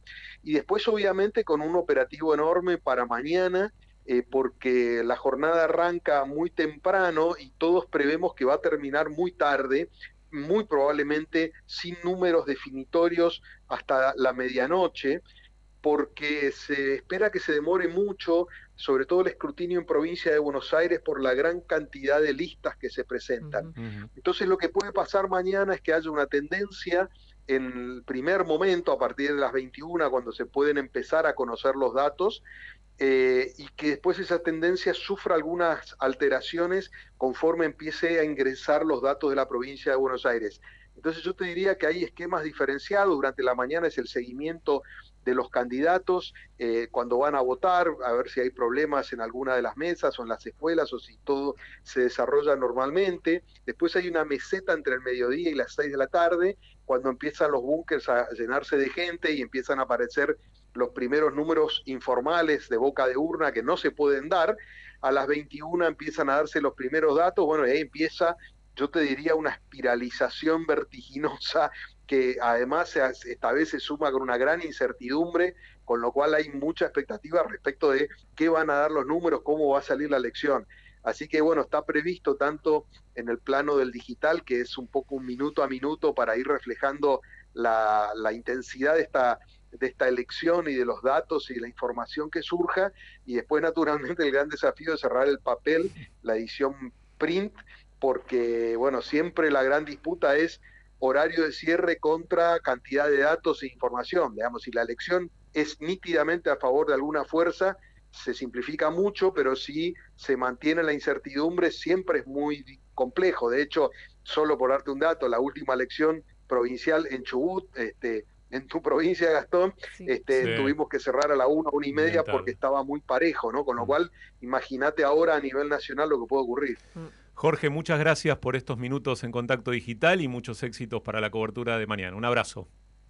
Gracias, Gastón, Cecilia, un gusto grande, hasta luego. Hablábamos con Jorge Liotti, periodista, editor, prosecretario de redacción y jefe de política de la Nación. Los oyentes son parte de Contacto Digital. Déjanos tu mensaje por WhatsApp o en nuestras redes sociales. Contacto Digital, un puente entre las personas y los medios. El sol no tiene oídos, pero su lengua me atrapó. Crece la escasez y hasta la palabra vacío me llenó.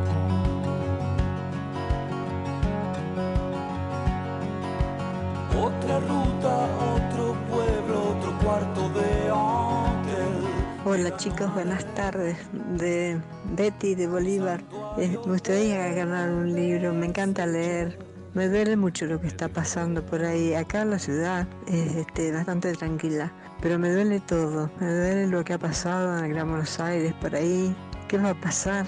Porque yo ya he hecho mi vida casi, pero yo lo pienso por mis hijos, los nietos, toda la juventud.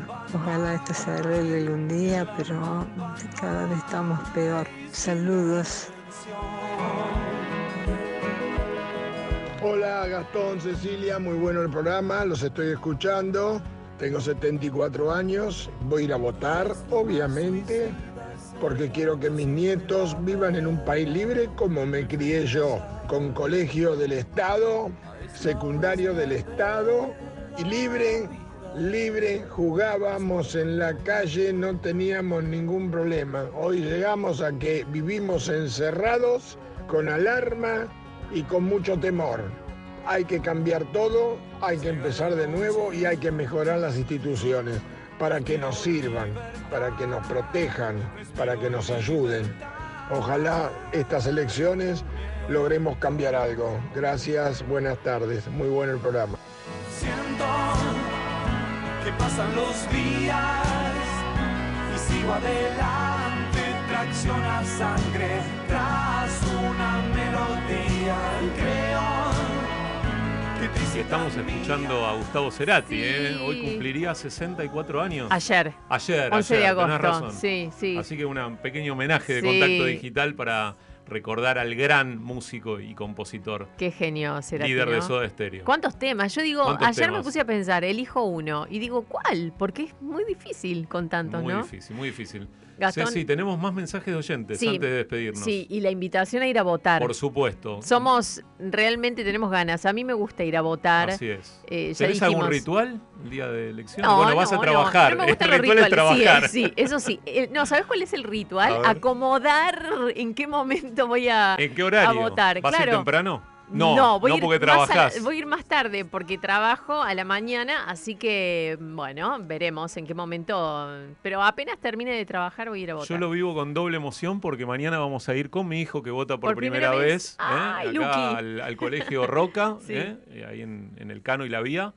Y mi hijo me preguntaba cómo era Mm. y, el colegio. Y bueno, le- obviamente le dije, buscar el padrón a ver dónde votás primero. Sí.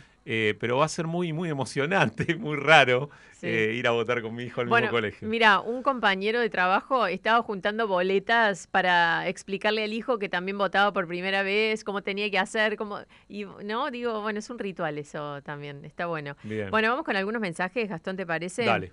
Vamos a leer este mensaje de Betty de Bolívar que decía, "No pasan mi mensaje, Betty, acaba." Acaba. Eh, dice que en Bolívar está todo bastante tranqui, pero me da miedo lo que está pasando por ahí, o sea, por acá, por mis hijos y nietos. Me gustaría un libro, me gusta leer, pero no puedo comprar. Soy jubilada con la mínima y alquilo. Así que bueno, ojalá Betty un libro se vaya para vos. Nos manda muchos saludos. Vamos con otro. A ver, Pascual Fernando Aguirre. Ah, y nos puso nombre completo.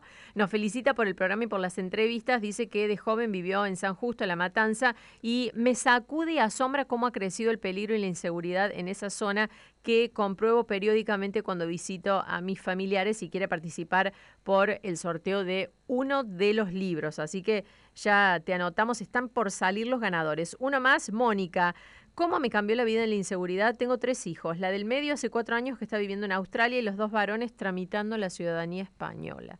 Me gustaría el club de los paraguas rotos o el que sea. Gracias. Mónica, Mabel de Villa Gesell. Hola chicos, ¿no les parece extraño? Jamás se encuentran un delincuente y ahora que estamos a punto de votar en un par de días, dan con los asesinos de Morena. ¿Cómo es el tema? Cuando quieren, pueden. Me encanta escucharlos. Gracias, Mabel de Villa Gesell. Bueno, vamos a meter todos los papelitos ¿eh? de los vamos. interesados en los libros. ¿Recordamos, Ceci, los títulos de los libros que se van a llevar? Dale. Vatican Gate es uno de los libros, El arrebato de Lolby Stein es otro de los libros, El enigma del desarrollo argentino, la biografía de Aldo Ferrer y El club de los paraguas rotos. Bueno, y ya la producción nos dice que movieron los números y tenemos a los ganadores, Ceci. Tenemos, a ver. a ver, Vamos a ver. Ay, acá llegaron. Dale, dale. Ganadores, Graciela de Almagro, Gabriel de Cava, Miguel de Floresta y Daniel de Lanús. La producción se comunica con ustedes. Graciela de Almagro, Gabriel de Cava, Miguel de Floresta y Daniel de Lanús.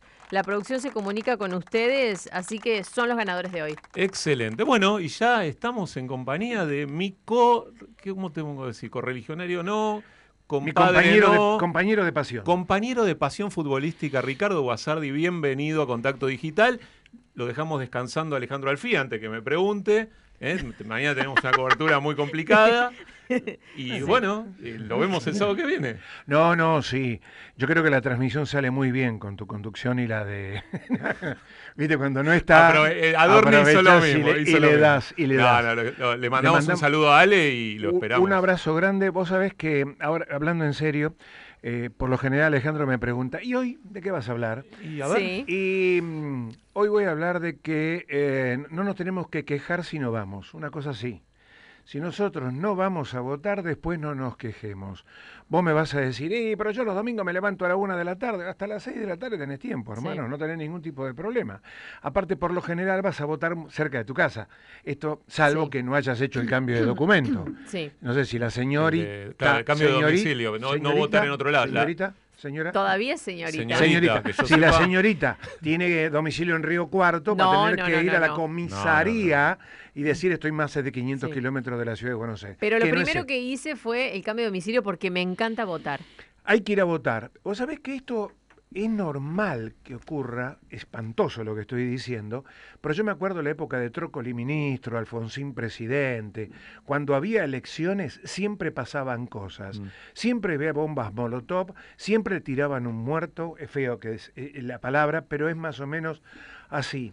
Este, a mí me parece que si queremos que las cosas mejoren, tenemos que participar. Este, Sí. Gastón, Es la si mejor no, manera de cuidar la democracia, ¿no? La democracia cumple 40 años. La mejor manera de cuidarla democracia es es participando. participando, sosteniendo eh, la, la- esta posibilidad genial de poder elegir. Digo, la democracia tiene eso, poder elegir. Y no equivocarse, pero no digo solamente equivocarse, no digo votar cualquiera, votá, pensá a quién vas a votar y está bien, las plataformas no son muy claras, digamos, ¿no es cierto? De cualquier manera, en Capital, nosotros tres, sí, los tres. Sí, los tres Sí, en tres. capital. capital. Vamos a tener un- una especie de doble voto. Sí. Doble voto. Sí, sí. Eh, estuve viendo la computadora, me mostraron la computadora. Yo también la vi. Guarda que en la computadora va ahí un cuadrado que dice voto en blanco muy Mm, grande. Y que a veces como nos pasa en el celular, viste que se te escapa el dedo. sí. Viste que se te escapa el dedo. Tecleaste mal. Tecleas mal Y haces una y videollamada. el voto en blanco Sí. beneficia al que gana. Claro. ¿Se entiende lo que te Lógico, quiero decir? lógicamente. Lo que sí tiene de positivo que no se puede anular. O sea, no podés poner una cucharita dentro de la computadora, como podés ponerla adentro del sobre. Así Sí. que, y me suena como que se va a demorar un poco, ¿no? Vos hablabas recién con uno de los chicos que va a estar trabajando mañana de Tajo.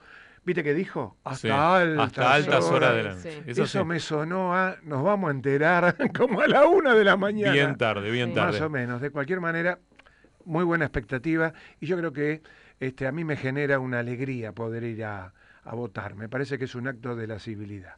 Compartimos esa alegría. Nosotros ya estamos en el cierre Uy, del sí. programa, ¿Por Ricardo. qué no se quedan un rato? Nos encantaría, pero tenés un gran sillón de Rivadavia para compartir y te dejamos Ah, las medialunas ¿Quién también. Fue? ¿Quién fue? Gastón las trajo, sí. Bien, Comparto que- con mi compañero de pasión futbolística las medialunas. Hay un solo claro. problema. ¿Sabe qué traje yo? No, Medialuna. no. Bueno, nos dio muchísimo gusto hacer contacto digital a Ceci Domínguez. Chau, Ceci. Chao, Nos buen vemos. fin de para todos y vayan a votar. Vamos, vamos todos a votar. votar, sí, sí. Siempre con la producción periodística de Facu Raventos y Joaquín Pérez Laudicio, la operación técnica de Cami González, la edición de J. Castro, las redes a cargo de Camila Macrino y el rotativo del aire con Javier Villa. Quédense en la continuidad de Radio Rivadavia con el rotativo del aire y después con el gran, gran Ricardo Guasardi y su sillón de Rivadavia. Nosotros los esperamos el próximo sábado de 15 a 17 en Contacto Digital, un puente entre las personas y los medios. Chau, muy buen fin de semana y vayan a votar.